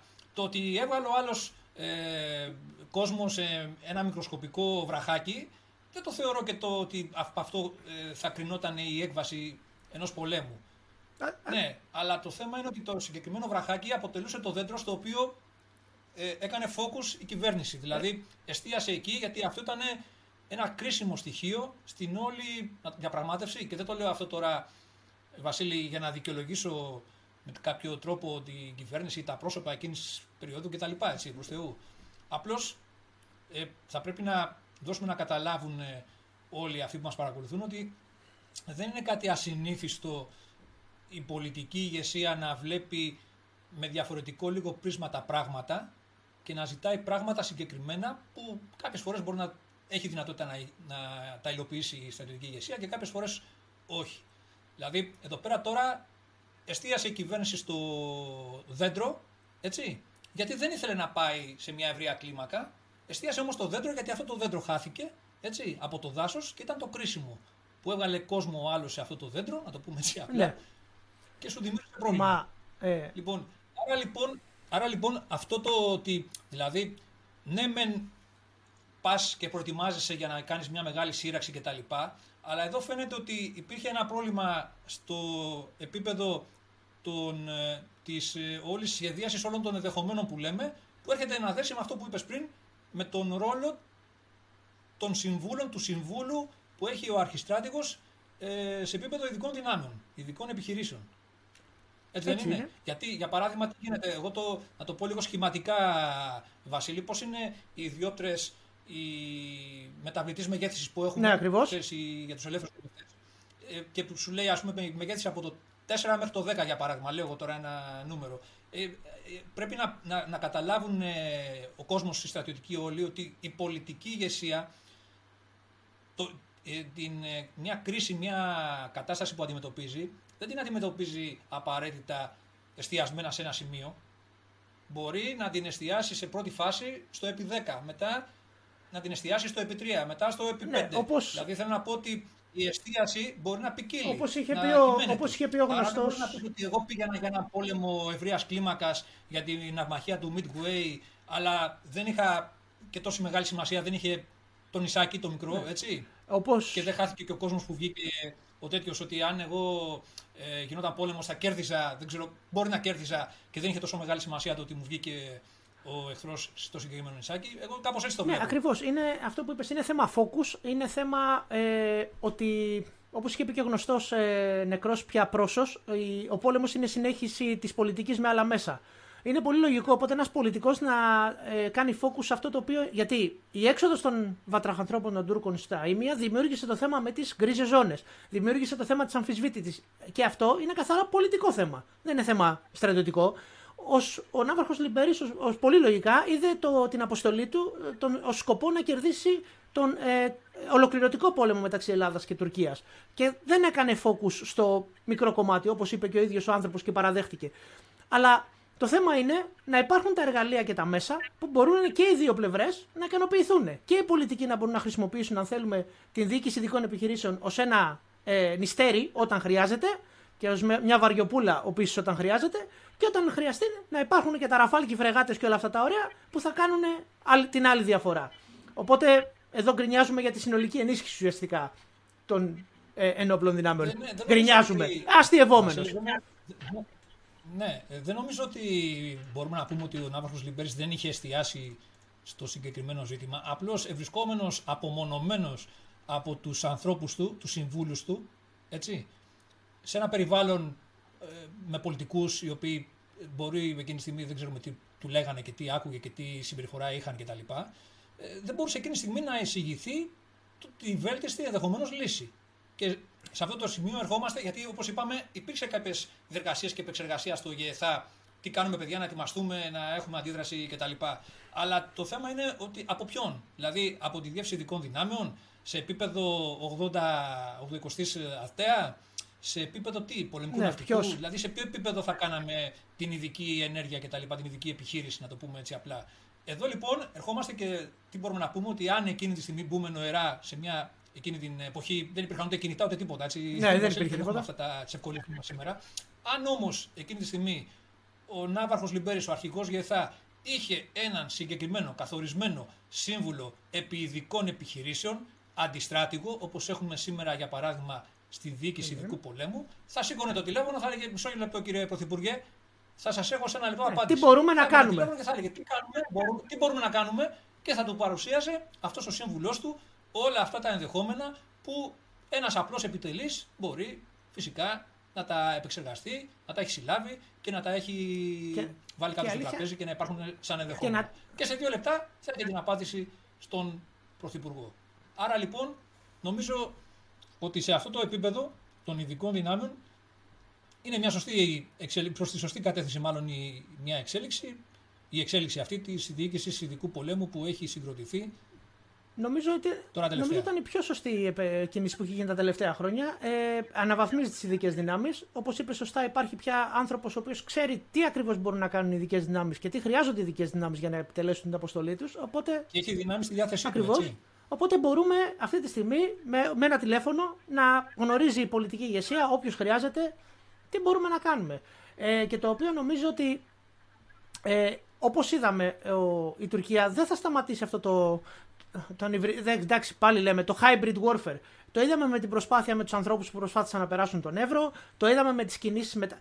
Δεν θα σταματήσει αυτό το πράγμα και οι ειδικές δυνάμεις θα έπρεπε να είναι ε, πρωταγωνιστές στην αντιμετώπιση διαφόρων τέτοιων προκλήσεων, οι οποίες δεν είναι αμυγός στρατιωτικές.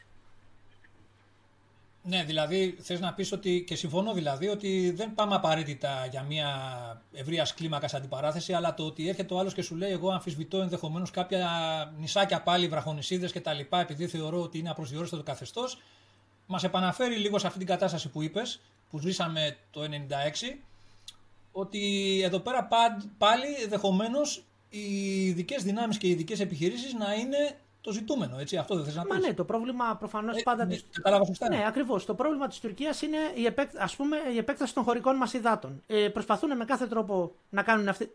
Να μην κάνουμε την επέκταση των χωρικών υδάτων, όχι η επέκταση. Προσπαθούν με κάθε τρόπο να αμφισβητήσουν αυτό το καθεστώς, είτε με το FIR, είτε με τα Search and Rescue. Οποιοδήποτε τρόπος τα τελευταία χρόνια υπάρχει μια αμφισβήτηση για αυτό το πράγμα. Η κατάληψη πάλι κάποιου μικρονησίδα ή κάποιου ε, επεισοδίου σε, τέτοιο, σε τέτοια κατεύθυνση είναι η πιο πιθανή, είναι η πιο πιθανή εξέλιξη, ας πούμε. Με τουλάχιστον αυτά που έχουμε δει και τα τελευταία χρόνια, που υπάρχει μια προτίμηση της συγκεκριμένης κυβέρνησης στο να μας τσιγκλάνε με έναν τρόπο πιο ε, ε, hybrid, αν θέλουμε. Εντάξει, υπήρχε και εκείνο με τους ναι, στόλους και όλα αυτά.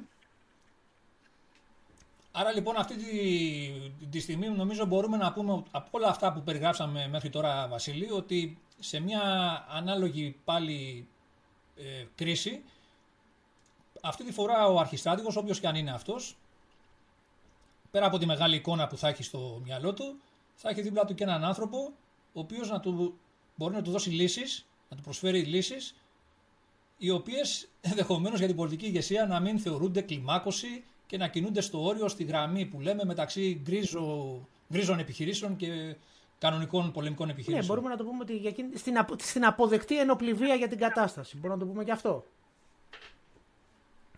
Άρα λοιπόν, εδώ ένα τέταρτο κυριολεκτικά του αιώνα μετά, υπάρχουν σοβαρές ελλείψεις, υπάρχει ακόμα δρόμος μεγάλος να γίνει όσον αφορά την πρόσθεση μέσων για την υποστήριξη ειδικών επιχειρήσεων σε αεροπορικό υλικό και σε πλωτά μέσα, στα οποία μπορεί να πιέσει και να δώσει λύσεις η διοίκηση ειδικού πολέμου που έχει συγκροτηθεί. Νομίζω από αυτή και μόνο την διάσταση είναι χρήσιμη η παρουσία της, η, η, το, η απόφαση συγκροτήσεώς της.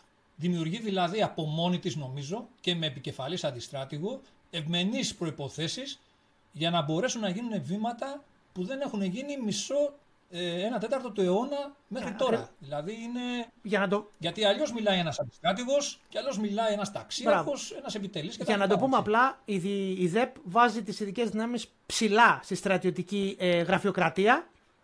Οπότε υπάρχει ένας, ε, υπάρχουν, όπως είπες, άνθρωποι οι οποίοι μπορούν να μιλήσουν απευθείας με ανθρώπους επίσης που μπορούν να πάρουν την απόφαση ή να σπρώξουν ένα πρόγραμμα ή να.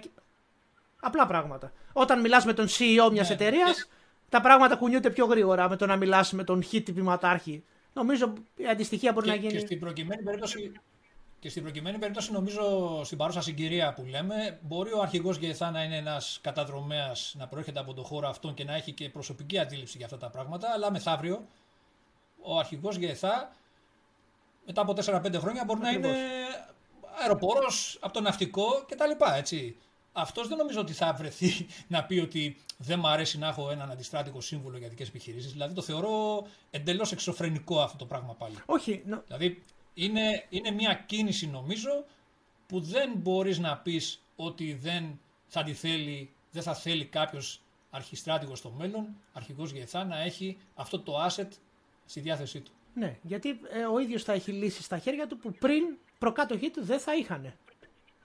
Και ποιος δεν θέλει να κάνει. Νομίζω ότι όλοι ε, οι άνθρωποι που είναι σε αυτές τις θέσεις, σε αυτές τις θέσεις θέλουν να κάνουν το καλύτερο για, για όλους μας και για τη χώρα. Οπότε όταν τους δίνεις λύσεις θα το κάνουν.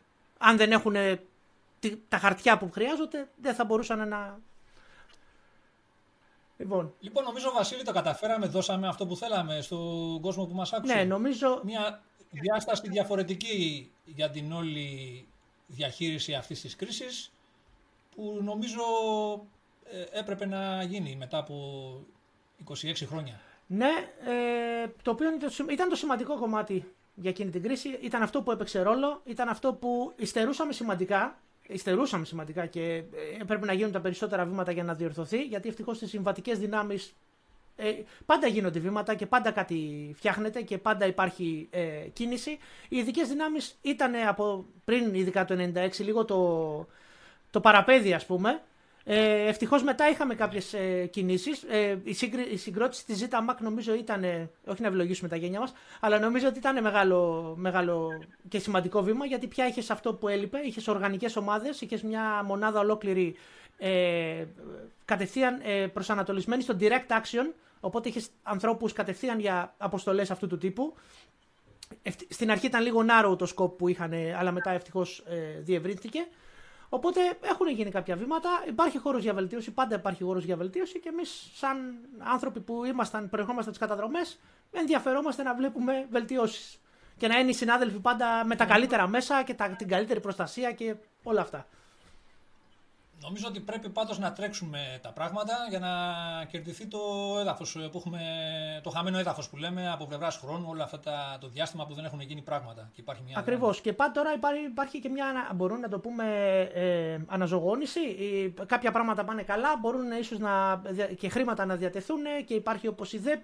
Φαντάζομαι ότι είμαστε στην κατάλληλη στιγμή και στην κατάλληλη εποχή οι ειδικές δυνάμεις να ζήσουν μια πραγματική αναβάθμιση και μια πραγματική άνοιξη και να έχουμε και όλοι οι άνθρωποι που υπηρετούν εκεί, επειδή είναι, από όσους ξέρω προσωπικά, είναι άνθρωποι οι οποίοι δίνουν και τον υδρότα τους και το αίμα τους, να έχουν αυτά που τους αξίζουν. Λοιπόν, νομίζω ότι τα καταφέραμε, ολοκληρώσαμε, παρουσιάσαμε αυτά που θέλαμε, Βασίλη. Έτσι, έτσι ακριβώς. Ε, για όποιον μας παρακολουθεί και του άρεσαν αυτά τα πράγματα που άκουσε και γενικότερα οι εκπομπές, μπορεί να κάνει subscribe όπως είπες και εσύ στην αρχή και να μας ε, υποστηρίξει. Ακριβώς. Ε, θα θέλαμε επίσης μετά το τέλος της εκπομπής να ακούσουμε τις παρατηρήσεις σας, τις απόψεις σας, τι μπορούμε να βελτιώσουμε, τι κάναμε σωστά, τι δεν κάναμε σωστά και θα θέλαμε να τα δούμε όλα αυτά στα σχόλια. Από μένα και το Σάβα, γεια σας, ραντεβού στο επόμενο επεισόδιο.